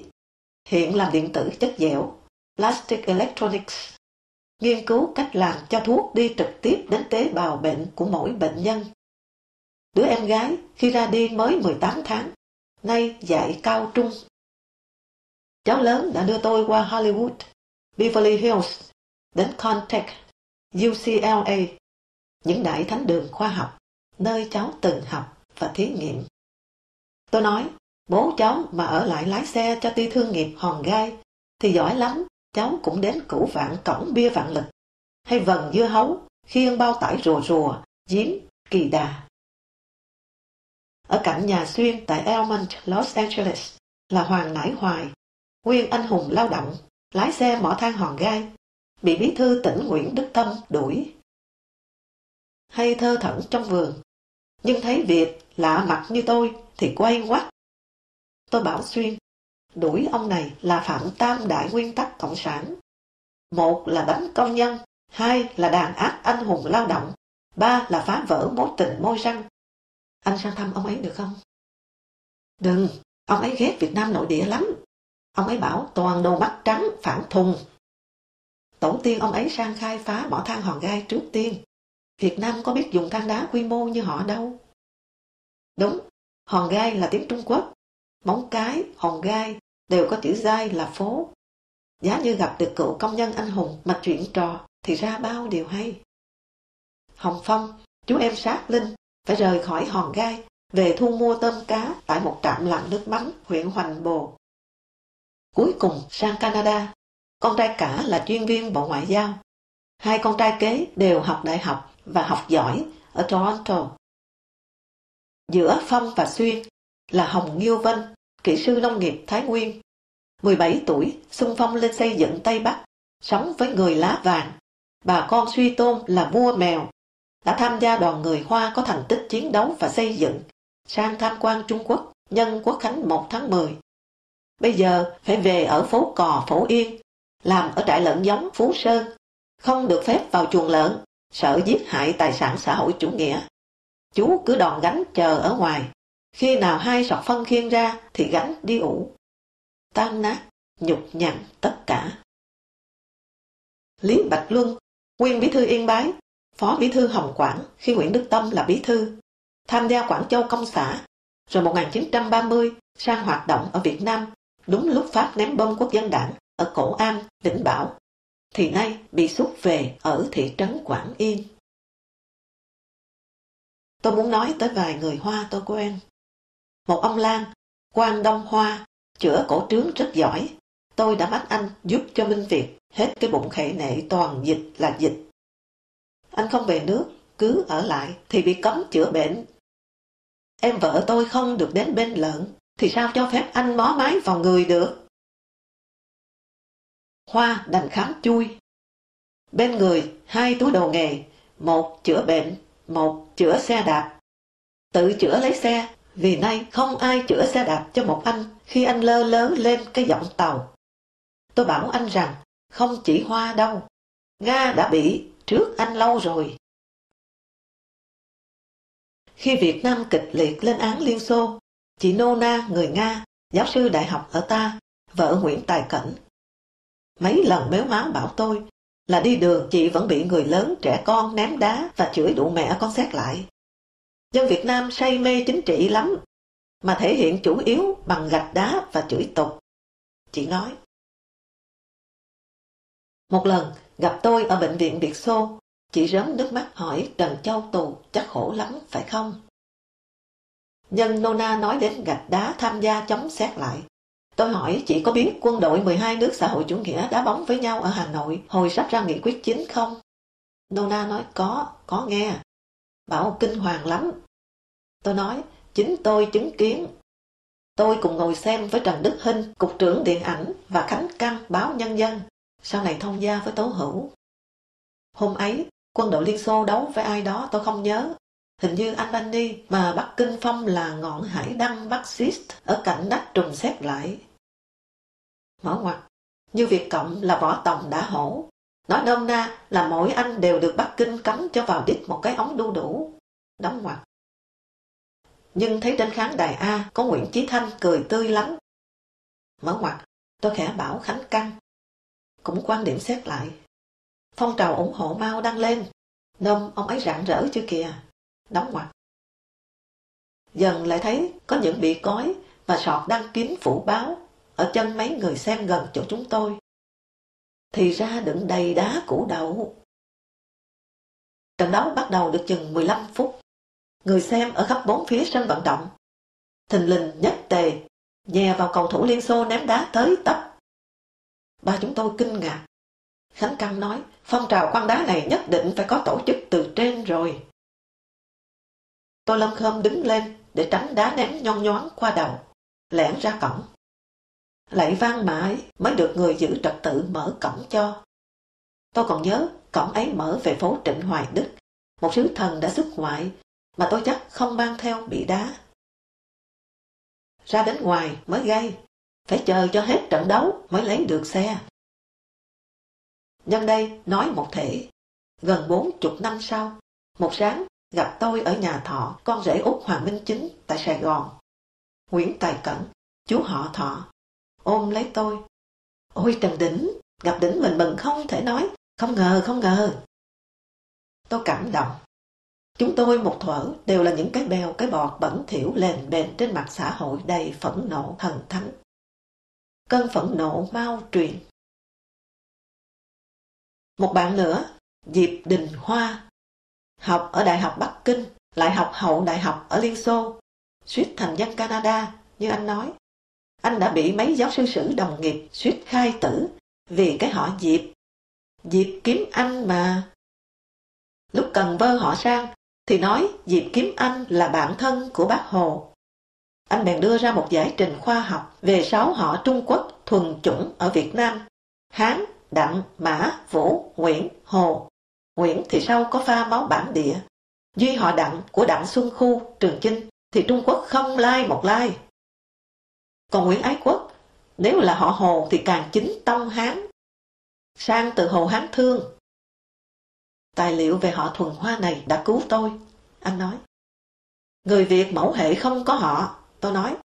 Tàu sang khai hóa thì ban cho cái họ để tiện làm sổ sách. Có thể ta cũng có họ, nhưng không giống họ của Trung Quốc, và tổ tiên không biết trình bày thế nào. Còn các thái thú quan liêu không tìm hiểu, chỉ cốt có cái báo cáo về thiên triều rằng đã ban ơn mưa móc khai hóa. Sau này, với bà con Vân Kiều, ta cũng làm như thế. Chẳng cần xem có họ hay không, là cứ theo kiểu các quan tàu thời xưa. Cho ngay họ vinh dự lấy họ hồ, rồi kể công. Quên rằng ở phương diện họ đương này ta chỉ là kẻ nhận sớm hơn bà con mà thôi. Cũng như ta nhận chủ nghĩa mát lê từ bên ấy, rồi đem truyền bá lên tận Hà Giang, Tây Nguyên và đưa công nhân mèo, dao vân vân vào đảng. Công nhân công nghiệp quá chứ. Làm lấy súng, làm lấy lưỡi cày, làm lấy vòng bạc đeo cổ, đeo tay cơ mà. Diệp Đình Hoa có nhiều công trình nghiên cứu sử giá trị, nhưng người ta không đói đến anh. Ôi, anh em bốn biển một nhà. Chương 7 Ông Hồng Tông Cúc bố Hồng Linh, chỉ có một người em trai, ông Hồng Lộ Thủy. Hai anh em học đại học ở Nam Kinh. Bắt đầu tham gia cách mạng thì bị bắt. Một số sinh viên bị ném xuống biển. Mẹ sợ, bèn đưa cả hai sang Việt Nam. Mẹ của Linh là con một của một hoa tiêu tàu thủy ở Hải Phòng, quê Phật Sơn, Quảng Đông. Để khỏi bị tưởng giới thạch ném xuống biển, nên sang Việt Nam tiếp tục cách mạng thì Hồng Tông Cúc chết mất xác trên rừng. Hồng Lậu Thủy làm khoa học, không theo đường cách mạng của anh. Lúc đánh Pháp, ông ở Hà Nội. Năm 1954, ông trong ban quản trị nhà máy xe đạp dân sinh, vốn là nhà máy xe đạp đẹp xe của Pháp, mà ông và một số tư sản người Hoa mua lại. Rồi bị cải tạo, mất sạch. Ông làm tổ trưởng tổ mã, rất có uy tín, nhưng dẫu sao cũng là lão tư sản khựa. Về hưu, ông bị tai biến não và bại liệt, và được phép về Trung Quốc đúng lúc cách mạng văn hóa bắt đầu. Giữa lúc ở Hà Nội, người Hoa yêu mau ngồi đâu cũng than thở, cả với tôi, Việt Nam nhá Họ hệt những người xem đấu vật hay đua ngựa chọi dế, đầy nhận xét và ý chỉ đạo. Mở ngoặt, một người họ hàng của Linh bảo tôi, đại sứ quán với báo Tân Việt Hoa bảo tôi là Mao Chủ tịch chỉ thị đưa đặc công hai nước ra đảo Guam mà đánh tận sào huyệt chúng nó, tức là Mỹ. Thế nhưng Việt Nam rét, lỡ bao thời cơ, đóng ngoặt. Bà Lộ Thủy và các đứa con vẫn phải ở lại Việt Nam. Nhưng ba con ông bà, trong có chú Út, tên Trừ, trốn trước về Trung Quốc. Vừa qua biên giới, bị bắt luôn. Mỗi người về một nông trường xa nhau. Đến đây nên kể chuyện Trừ. Những ngày mới đến nông trường, người ta hỏi Trừ biết làm gì. Làm điện. Thế là tối tối, trong nơm điện đèn, điện loa, cho các cuộc đấu xét lại phản động, phái hữu, bảy loại yêu ma quỷ quái phải tiêu diệt. Lôi ra hàng sâu, đấu hả căm thù, thì cho mỗi đứa một nhát cuốc vào đầu, thục dao găm vào bụng, rồi thúc mạnh đầu gối vào lưng, cho nở xòe ra cả bộ gan bốc khói. Xẻo từng miếng chia nhau ăn tại trận. Anh ở bên đó thì gan bị moi sơi từ lâu rồi, Trừ nói. Rồi Trừ bị gọi đi làm thông ngôn cho nhân dân giải phóng quân, đánh vào sáu tỉnh biên giới Việt Nam. Biết tiếng Việt, anh phải ôm máy thu thanh ngồi xe đi đầu, dò sóng radio quân Việt Nam để báo cho chỉ huy. Chứng kiến cả tháng ròng rã, bắn phá chém giết, cướp bóc. Cho tới khi đặng tuyên bố trước toàn thế giới đã đánh thắng bọn Cuba phương Đông. Mở ngoặt, lúc ấy Cuba đang xâm lăng Angola, đóng ngoặt. Chuẩn bị rút, tất cả binh lính được phát súng có kính ngắm và miền để đi tiêu diệt sạch sẽ tất cả những gì trông thấy động đậy, bất kể người hay giống vật. Cây cối, tường nhà, cột điện, cái nào cao 30cm là nổ mìn cho cột. Chính sách diệt trụi này là Đặng Tiểu Bình rút kinh nghiệm từ lối nhân đạo hảo của Mỹ. Như Đặng nhận xét, Mỹ ném bom hạn chế vào giao thông, cầu đường, kho tàng và bãi pháo thì có khác nào đánh các đoàn kiếm mang lương thực. Với số bom đạn đã dùng, Mỹ thừa ném tan hết làng mạc thị trấn, thành phố cùng các cơ sở vật chất điện nước. Lúc ấy, Việt Nam ngửa mặt thấy trời, cúi mặt thấy gạch đá vụn. Không nước, không điện, thì còn chiến tranh gì nổi nữa. Ở Đức, Nhật, thành phố đều thành đất bằng. Phải nói là em chán quá. Trường nói tiếp, hai tổ quốc xã hội chủ nghĩa như thế, thì sao đây? Run rủi sao, một thằng lính mèo quý châu vớ được 10 cân thuốc phiện ở trong một nhà người dân bỏ chạy. Nó bảo, mày ở Việt Nam rồi, mày ranh hơn, tao với mày dùng chỗ này để trốn sang Hồng Kông, rồi đi Mỹ. Bây giờ, em mở nhà hàng ở Mỹ, thuê mấy công nhân Việt Nam và Mỹ Dăm bữa nửa tháng lại đến kiểm tra bát phở có đúng cân lạng bánh thịt không? Có mua bảo hiểm y tế cho các nhân viên thuê không?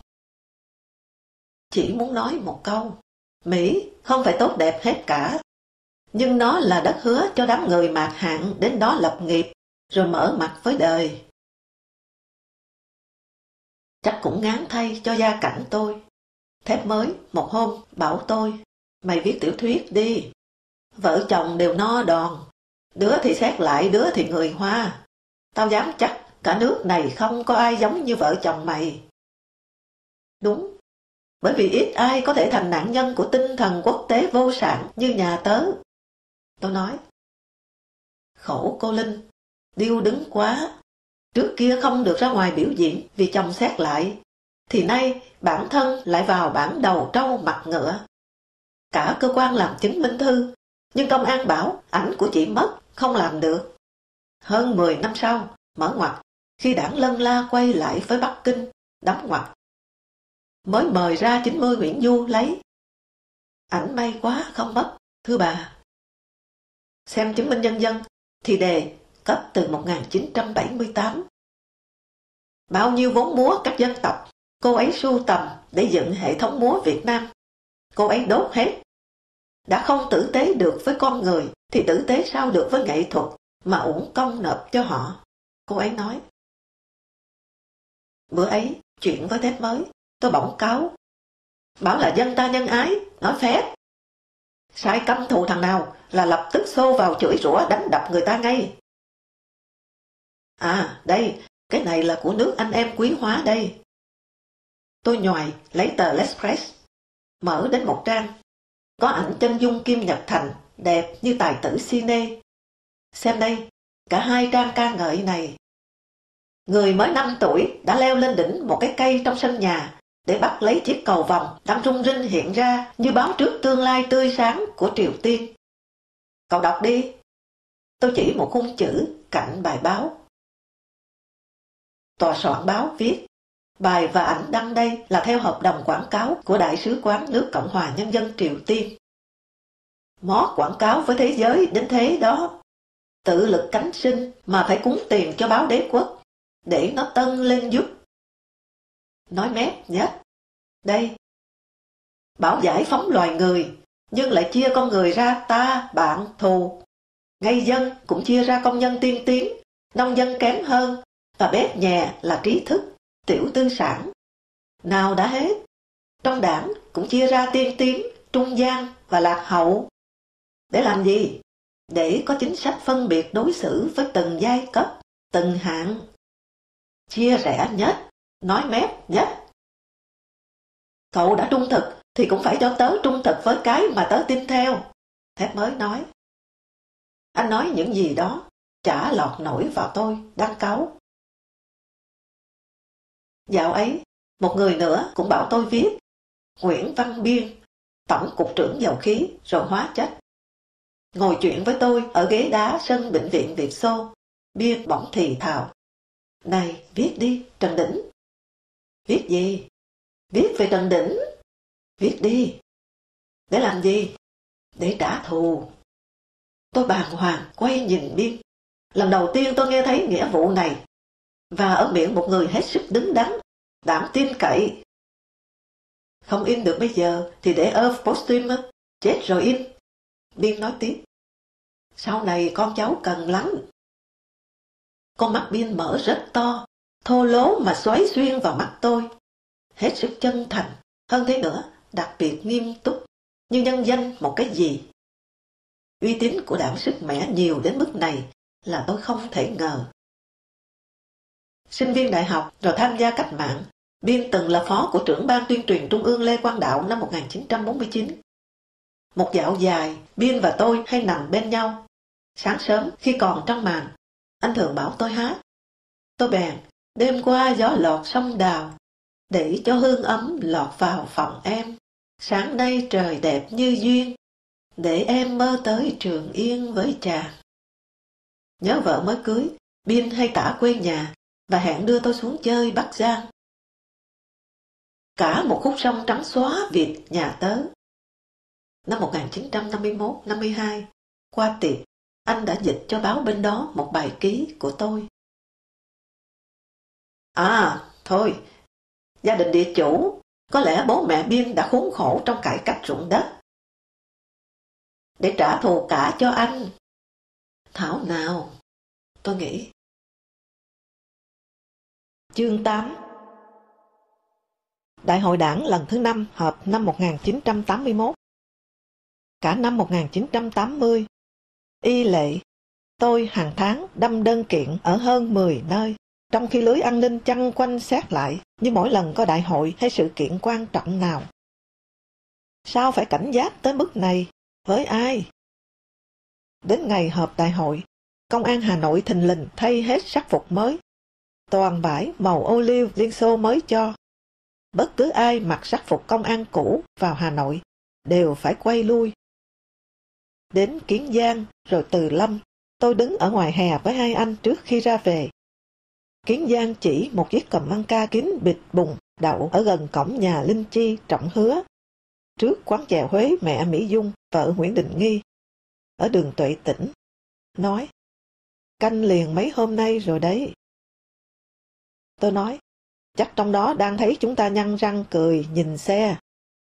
Lúc trước chưa có xe, có máy theo dõi của Liên Xô.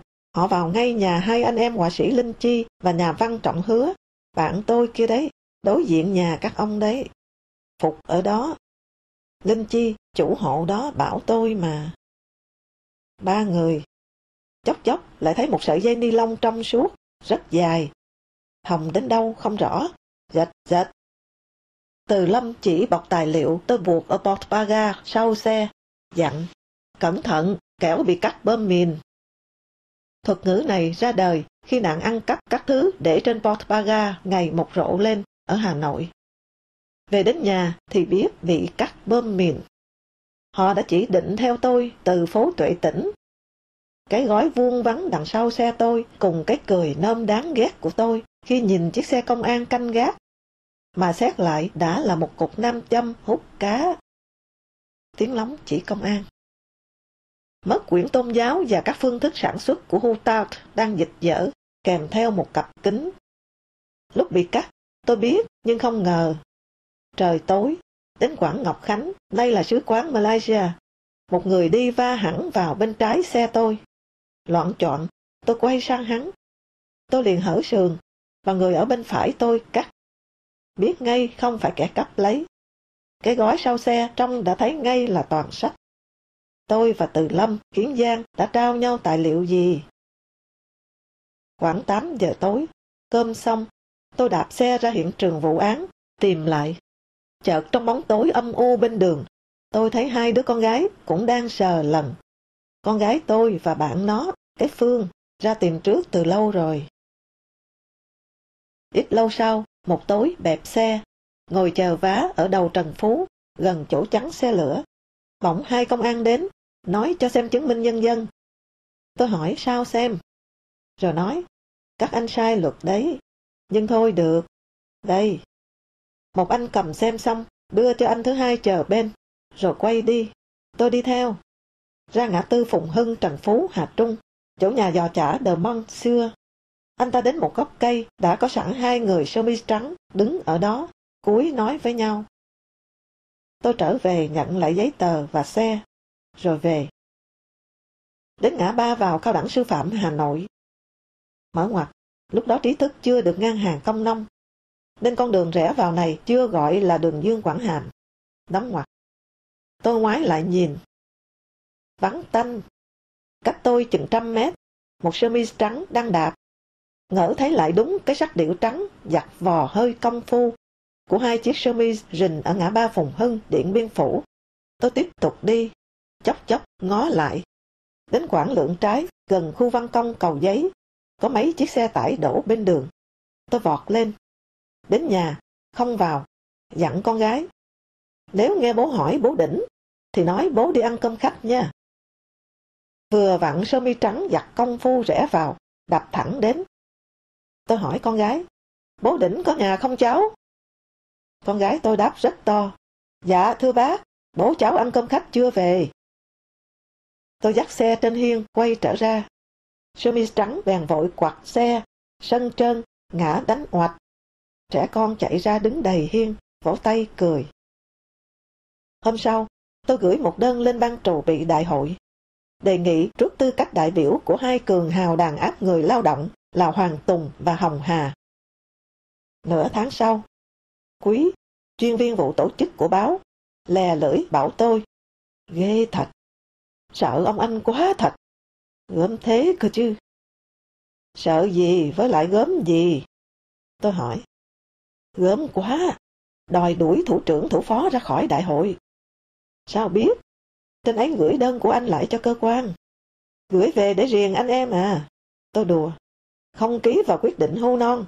Tôi cứ đến cơ quan ngồi đấy. Riêng mẹ thật. Mấy hôm sau, tôi vừa đến cơ quan.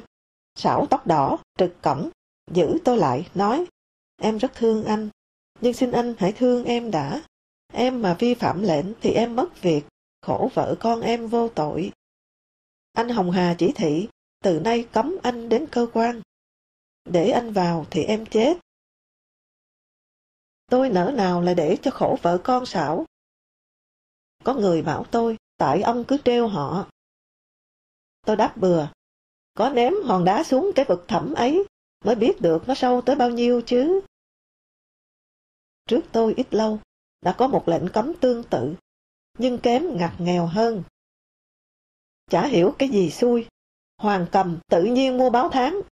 Hàng sáng đến lấy ở cổng thường trực. Cố nhiên rồi tôi gặp, và cố nhiên tôi đưa anh vào chỗ làm việc, chuyện trò. Được chừng nửa tháng, quan thái trưởng ban văn hóa, bảo tôi là Hồng Hà cấm tôi đưa phần tử xấu vào báo đảng. Tôi hỏi, ai là phần tử xấu? Hoàng Cầm. Tôi tìm ngay thép mới. Người ta chỉ còn là cái vẻ rách, tan thương hết đường. Nay người ta ít ra cũng biết đọc đến tờ báo chẳng ai thiết đọc của các anh. Mà sao lại nở dằn mặt người ta như thế? Sao nói đảng ta là đảng văn minh, nhân đạo? Tôi cáu quá nói luôn một lèo. Tàu nó xóa án cho phần tử xấu ra tù và còn bồi thường danh dự kia. Rồi đây minh oan cho người ta, thì phải mang ra hoạnh tội những anh kết án họ phần tử xấu. Thằng Hồng Hà chứ tao đâu biết. Thép mới nói. Cáu lên, tôi nhiếc. Sao nó chỉ khóc trước chi bộ mà không khóc trước nạn nhân? Từ đấy, Hoàng Cầm chỉ đến cổng thường trực lấy báo. Còn hơn tôi, tôi bị cấm ló đầu.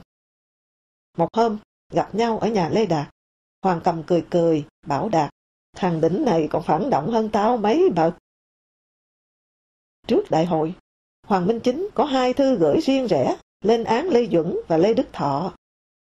Buổi chiều, ngồi bờ hồ với Lê Đạt, tôi nói, gửi như thế thì theo nhà binh là không để dành đạn. Bắn hết một lúc, không hay. Đạt tán thành, bảo tôi nên đến bàn với chính. Chính, Hồng Ngọc vợ anh, và tôi ngồi ngay ở cái tam cấp trước nhà.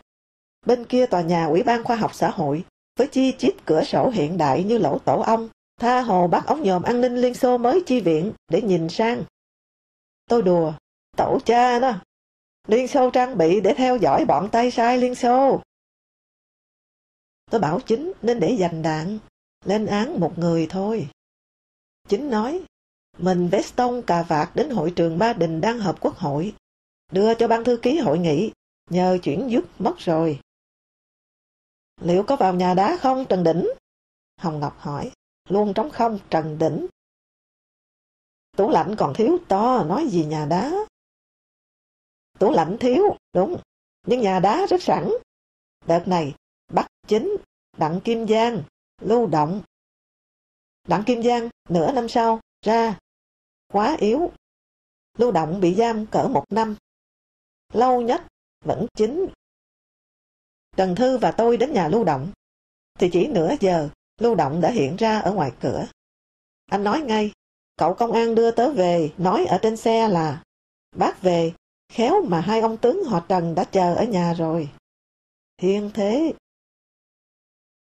Lúc ấy bắt người ngon ơ, chả ai hay. Chúng tôi chả kêu vào đâu được. Chưa có net, chưa có blogger. Lặng lẽ như tờ, giá như cũng được chỉnh huấn như nhân văn ở ấp Thái Hà. Ít ra, dân cũng nghe chúng tôi nhận tội đã phản đối chiến tranh như thế nào. Đại khái, nhân dân ta đổ máu quá nhiều rồi, có nên khoan sức dân không?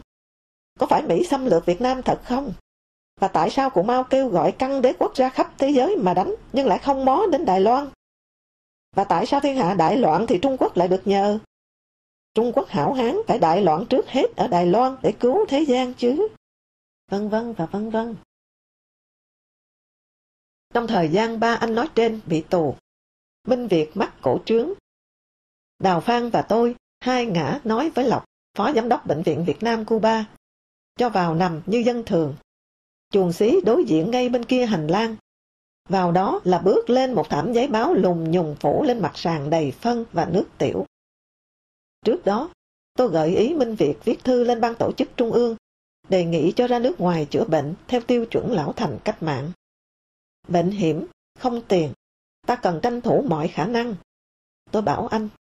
Thì Dương Thông, Nguyễn Trung Thành, mời anh lên. Nạt, anh có biết hiện giờ lẽ ra anh ở đâu không? Ở quả lò. Thế mà anh lại làm đơn khiêu khích đảng. Lúc này Minh Việt khổ về bệnh, thì Vấn khổ vì hộ khẩu. Phong, vợ sắp cưới của Vấn, ở Sài Gòn. Không có hộ khẩu trong đó, anh không được phép cưới công dân của thành phố mang tên bác. Người từng vượt biên đi rất dễ dàng thời nô lệ.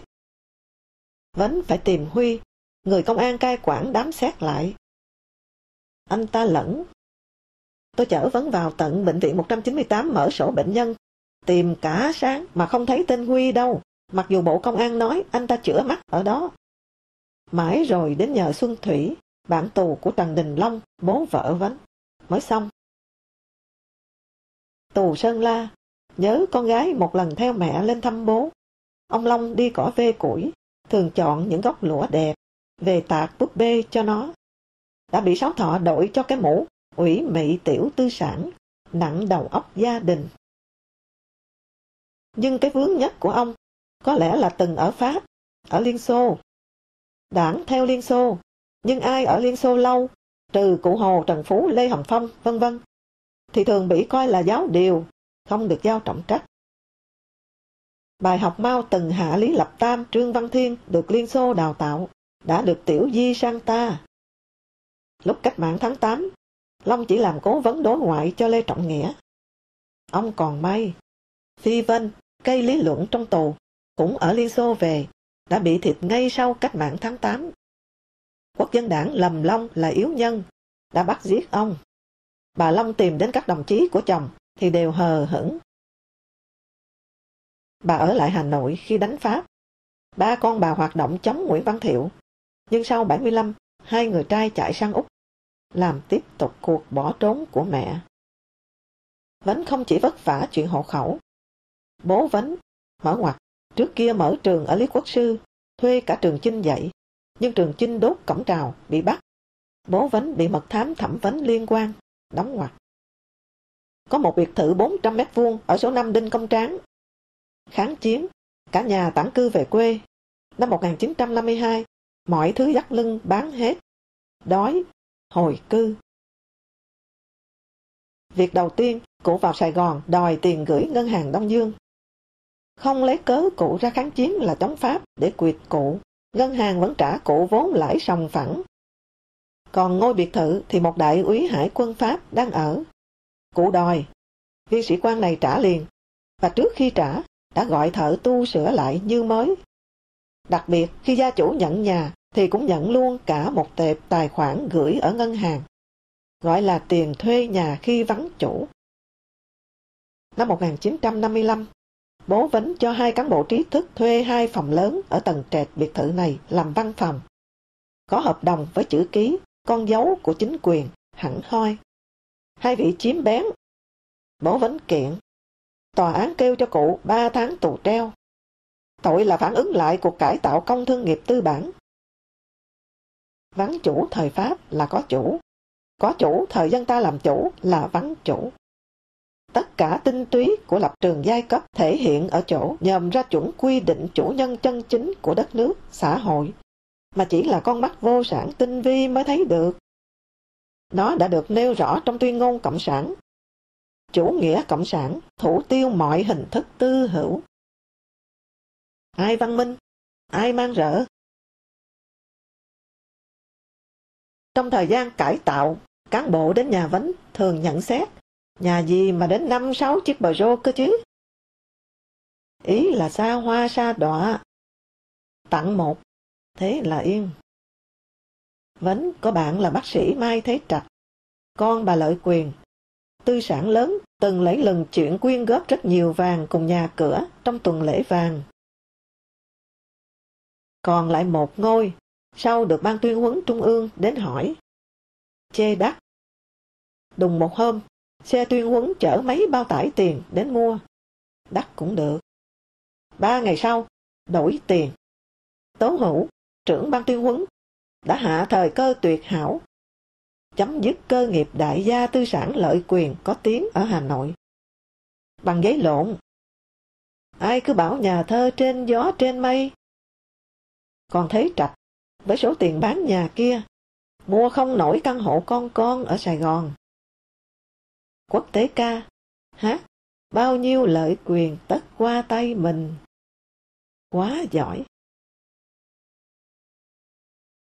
Chương 9 Tháng Giêng năm 1982, tôi được điện của em gọi vào Sài Gòn ngay, bố tôi mệt nặng. Tôi đưa điện cho Hồ Dưỡng để xin giấy công tác. Rời Hà Nội đi xa, phải được phép, và phải có giấy công tác mới mua được vé máy bay. Trong khi phe phẩy thì bay ra bay vào như điên. Hồ Dưỡng nói, trường hợp anh phải thỉnh thị. Sau đó, báo, Hồng Hà không cho đi. Rồi điện báo bố tôi mất, tôi chắc cơ quan sẽ cho phép. Nhưng Hồ Dưỡng lại bảo phải thỉnh thị, rồi nói, anh ký vào biên bản quyết định về hưu non, thì cơ quan mới cho anh vào. Tôi chỉ vào mặt Hồ Dưỡng. Thà bất hiếu, chứ không chịu để. Mở ngoặt, kìm được chữ chúng mày. Đóng ngoặt, cho bắt ức. Tôi viết cho ban biên tập một thư. Các anh đã nhẫn tâm tước đoạt cả nghĩa vụ báo hiếu sơ đẳng của tôi. Anh Hồng Hà cương quyết đòi tôi phải ký nhận quyết định về hôn non mới cho tôi vào vuốt mắt bố. Ngày 7 tháng 3, bố tôi đã mất. Còn lại cái gì? Còn lại tội lỗi của các anh. May sao còn lại một chút. Ấy là các anh đã lộ rõ tâm địa bất nhân trước mọi người.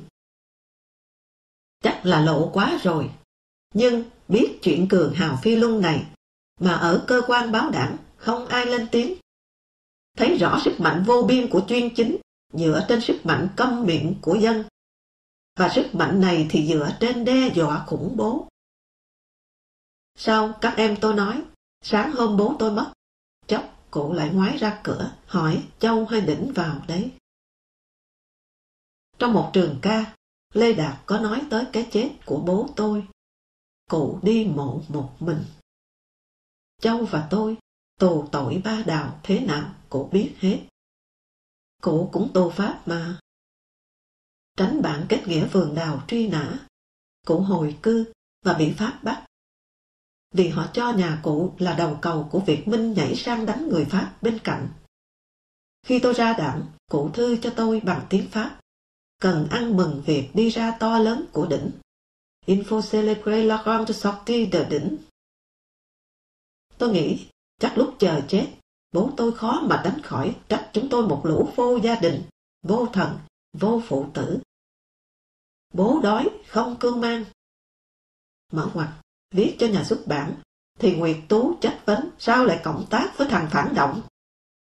Thế là thôi một dạo, đóng ngoặt. Bố ốm hàng tháng, không thuốc men như người ta. Mở ngoặt, thì tôi không lĩnh lương từ đầu 1981 để phản đối quyết định về hưu non. Còn Châu thì đồng lương công nhân học nghề thợ mộc tự nuôi không đủ, có tháng chỉ 13 đồng. Đóng ngoặt. Bố chết không vào vuốt mắt. Mở ngoặt thì báo đảng cấm. Đóng mặt Những điều mà tôi giấu bố, không muốn cụ phiền muộn. Bình, anh họ tôi, 1954 sĩ quan chuyển ngành thì xuất thân tư sản phố Đồng Xuân. Bảo, thì mày cứ leo đại lên xe lửa mà đi chứ. Tôi nói, tôi đã nghĩ đến điều đó, nhưng không được. Họ đang cố gây chuyện để hành tôi. Họ sẽ rất thú vị chờ đến một cái ga hẻo lánh nào đó. Khe nét, lưng đều ngang chẳng hạn. Thì sẽ lôi cổ tôi xuống, bắt nằm lại cho cả hàng tuần. Bình thở dài, anh mới thấy đảng chơi tư sản. Vì anh chưa hiểu được đảng chơi phản động chính trị như thế nào. Thời gian cải tạo tư sản Đội cải tạo ra nhà anh soạn soạt, vặn hỏi, rà soát. Mẹ anh, bảy chục tuổi, bảo tôi, mỗi lần như thế bác sợ, lại xóm ra quần. Chưa thời nào nhà mình lại như chợ, họ cứ việc ra vào lục soát. Sắp 49 ngày bố mất, tôi đòi đi. Bắt đầu ngại tôi làm dữ, báo nhân dân cho tôi giấy công tác. Nhưng đòi có vé rồi tôi phải nộp lại giấy, vì tôi không có tư cách đi công tác cho báo. Rút kinh nghiệm Trần Châu, mãi 1979 mới được vào thăm bố. Khi ra, chỉ có một giấy chứng nhận của công an huyện. Tù về, chưa được làm chứng minh nhân dân. Lên tàu, bị phạt lên phạt xuống. Đến Hà Nội, còn có mấy đồng. Nên mua vé xong, tôi đến cơ quan trả giấy công tác và đổi lại, xin một giấy nghỉ phép. Đến cơ quan tình cờ gặp Lê Bình, ủy viên biên tập, đến lấy vé cơ quan đã mua để mai vào Sài Gòn. Cùng chuyến bay với tôi, anh bảo tôi đến đi xe cơ quan cùng anh sang Gia Lâm. Tới sân bay, gặp mấy em của Vấn ra tiễn bà chị cả Phan Thị Đắc, giáo sư đại học Caen, Pháp, mới về. Tôi cùng họ chuyện trò. Sau Đắc, tôi là người cuối cùng đưa vé vào sân bay. cầm vé và giấy nghỉ phép của tôi. Người soát vé hất hàm. Vé đâu ra? Tôi mua ở nhà vé hàng trống, trước Phú Gia. Tầm bậy, về đi. Vừa nói vừa hất trả tôi chiếc vé và tờ giấy phép. Tôi thấy mái đầu bạc của tôi quá vô dụng ở cái đất nước xưa cha ông dạy kính lão đắc thọ này. Người canh cổng đang coi tôi không bằng một thằng ăn cắp.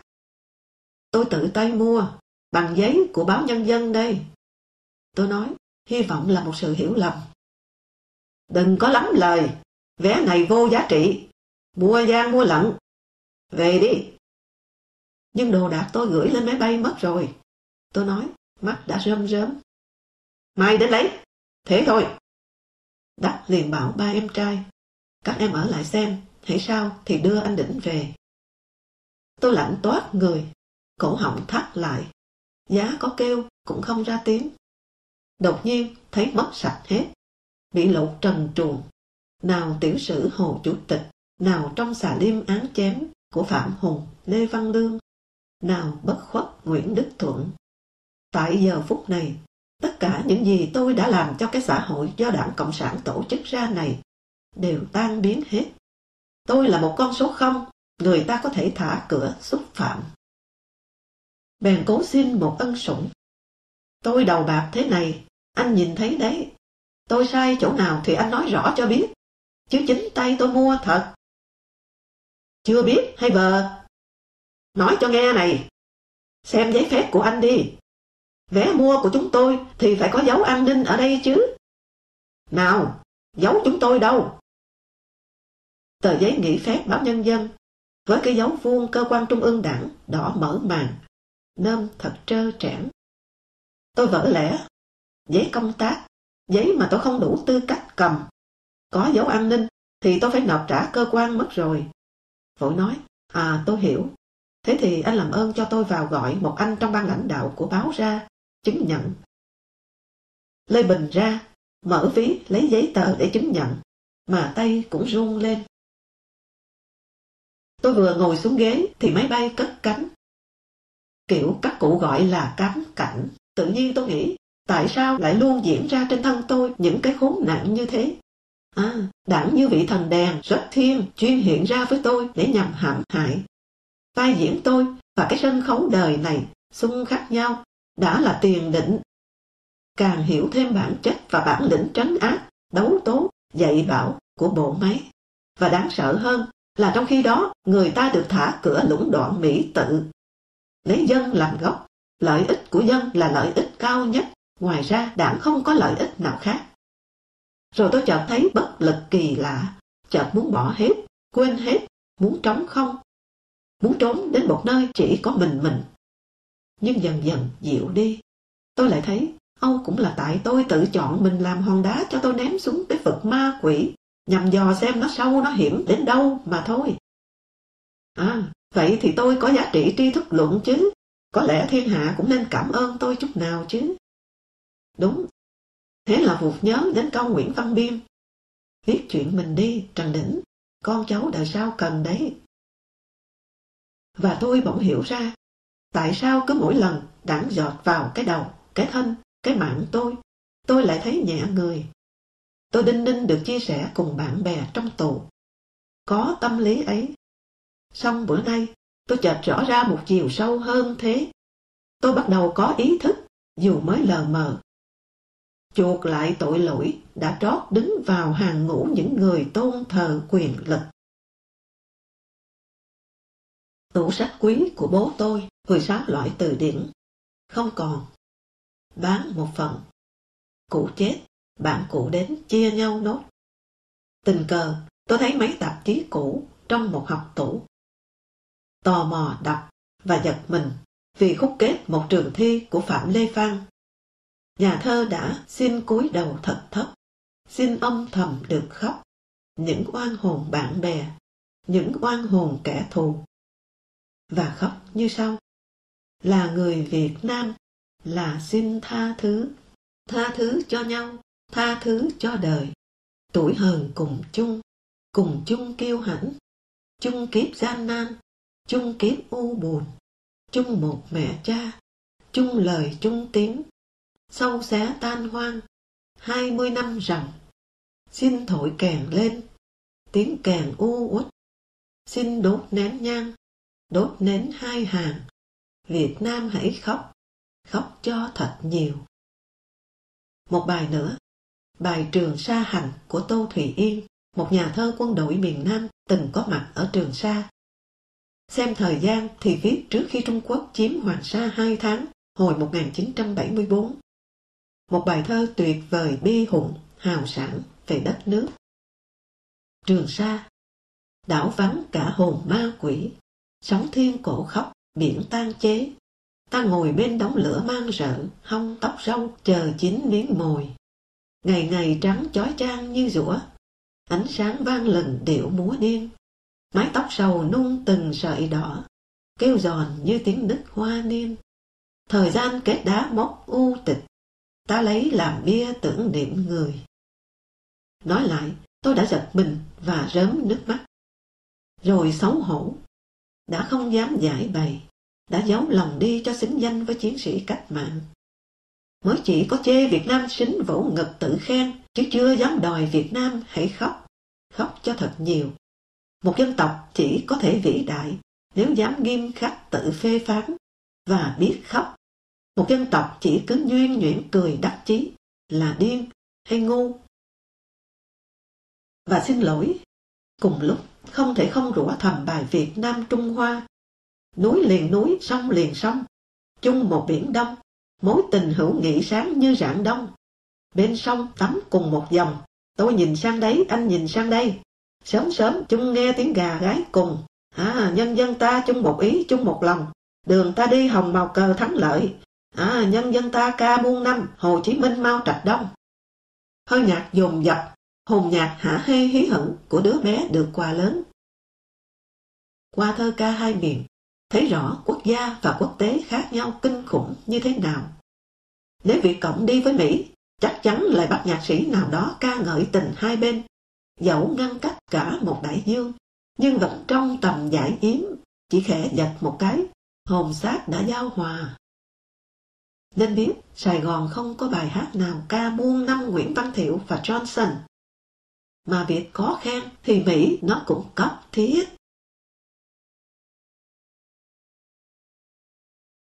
Mấy tháng qua, các em tôi đã đỡ gây go nhờ không vận đơn tháng tháng của chú rể út gửi về. Chú này, nguyên phi công, hai bằng đại học. Ở trại, đi dò mìn bị thương, được tha ra, và vù.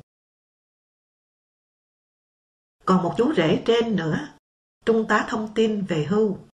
Quân giải phóng vào, anh ra đón và bị bắt nghiến ngay tại chỗ. 1979 mới ra trại, thì chưa đôi hồi lại tù. Lần này tội chống phá nhà nước. Nhà tôi chắc bị ngôi sao tù tội chiếu. Mỗi lần ai trong phố nhận được thùng đồ, hàng xóm đổ đến xem, vui như hội. Đô la Mỹ về nhiều, mức sống Sài Gòn khá lên trông thấy. Không thể không nghĩ tới câu của cụ cậu vợ Xuân Tủ. Các anh chị chưa biết sức mạnh đồng đô la đấy thôi. Một sáng, tới vấn. Qua nhà thờ Kỳ Đồng, gặp một bà cụ đã lòa, dò dẫm bên chân tượng Đức Mẹ, tay dơ lên, xoa xoa vuốt vuốt, miệng khẽ lầm rầm. Lạy Đức Mẹ hằng cứu giúp, xin mẹ nâng dắt cho con, chấm đến thiên đường USCA, USA. Tôi cảm động và ái ngại. Bà cụ dựa vào cái gì mà tin Mỹ đến thế? Thầm hỏi, rồi thầm tự nhủ. Thì cũng như mình từng tin Cộng sản mà thôi. Nước ta có hai thượng đế và hai tòa thánh kình nhau. Một tiếng sau, ở vấn về qua nhà thờ, vẫn thấy bà cụ sờ mò lầm rầm xung quanh chân tượng. Tôi đến bên, an ủi. Cụ ơi, thế nào cụ cũng được sang thiên đường USCA đấy. Bà cụ liền thẳng lưng lên, rờ rờ vai tôi. Thế ông làm ở đâu? Ở sở Mỹ à? Mở ngoặt, đang có tin đồn người Mỹ đã đến Sài Gòn để đưa người đi. Đóng ngoặt. Không, cháu người Hà Nội. Bà cụ như xẹp bé lại ngay. Thấy rõ cụ cục hứng, Tưởng Mỹ thì lại là dân Hà Nội. Người gì mà vào tha ra cả đến bít tất cũ, rổ rán đi lông đã thủng. Thêm nữa, tôi là kẻ hung bạo mang đến cho cụ mọi sự không lành. Đây bắt đầu thịnh hành một câu ca mới, nói lên thang bậc giá trị, vừa được thực tiễn bình tuyển. Đã đảo thiệu kỳ mua gì cũng có. Hoang hô Hồ Chí Minh mua cái đinh ranh con cũng xếp hàng. Về này bao quát hơn. Ở với Hồ Chí Minh, cây đinh phải đăng ký, trái bí cũng sắp hàng, khoai lang cần tem phiếu, thuốc điếu phải mua bông, lấy chồng thì cai đẻ, bán lẻ chạy công an, lang thang đi cải tạo, hết gạo ăn bo bo, học trò không có tập, độc lập với tự do, ô kìa ra là thế. Nhưng khi bắt đầu có hòm quà không vận gửi về, mở ngoặt, bà con đùa, hầm không mà làm cho sướng thế chứ. Nóng ngoặt. Lại có hai câu này, ba năm đi Nga không bằng một năm đi Đức, một năm đi Đức không bằng một lúc sẹt Sài Gòn. Chỉ còn là bãi rác đế quốc thôi mà phồn vinh hơn Đông Đức. Mặt tiền trưng mẻ ta đây kém ai của toàn phe Cộng sản. Và một câu tôi coi như tổng kết đến tột đỉnh đau thương. Đôi dép râu dẫm nát tâm hồn trẻ, nón tai bèo treo khuất cả tương lai. Và từ đó, đời ta đi vào thời đồ đảng. Cụ Hồ hay được nhắc đến nhất. Hôm qua em mơ thấy bác Hồ, chân bác dài, bác đạp xích lô. Em thấy bác, em kêu xe khác, mắt trợn trừng bác mắng đồ ngu. Một cụ nói, tôi xin thêm vào sau câu mắng đồ ngu, hai câu này. Tao đang muốn quay về lao động, tao có bóc lột mới hồng thoát nhà tán bê tông. Câu dưới đây mang mát vì hương vị ca dao của nó, lại nói lên nét phát triển hiện đại của một hoạt động vốn thường kín đáo.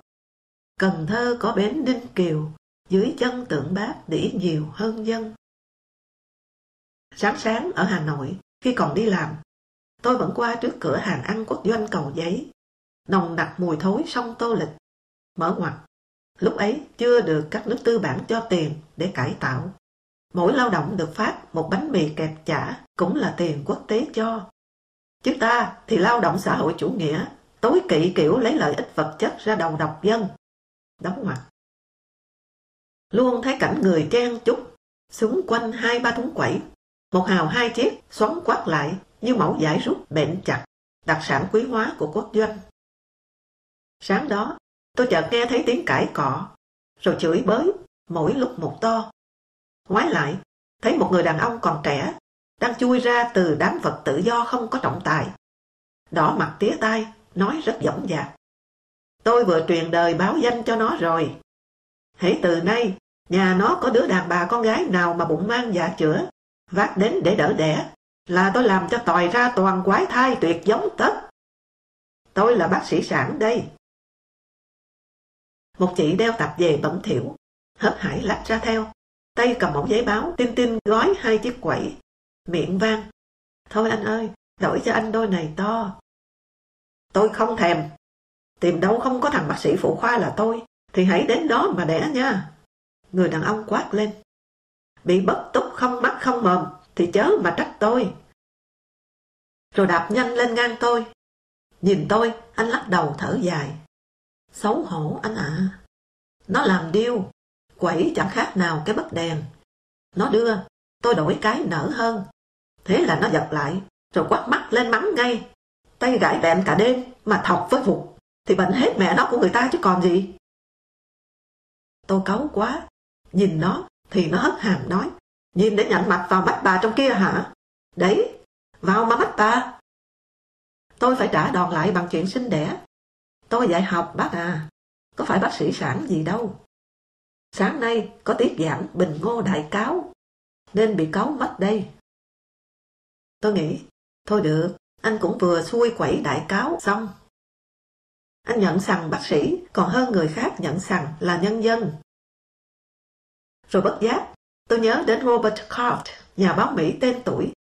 Trước đó, đi với đoàn quốc hội Mỹ đến Bắc Kinh, đã viết về Trung Quốc những năm 60 ở đây hình thành một thế lực Tây Ba liên hoàn lũng đoạn đời sống là lái xe tải, thương nghiệp quốc doanh và bệnh viện.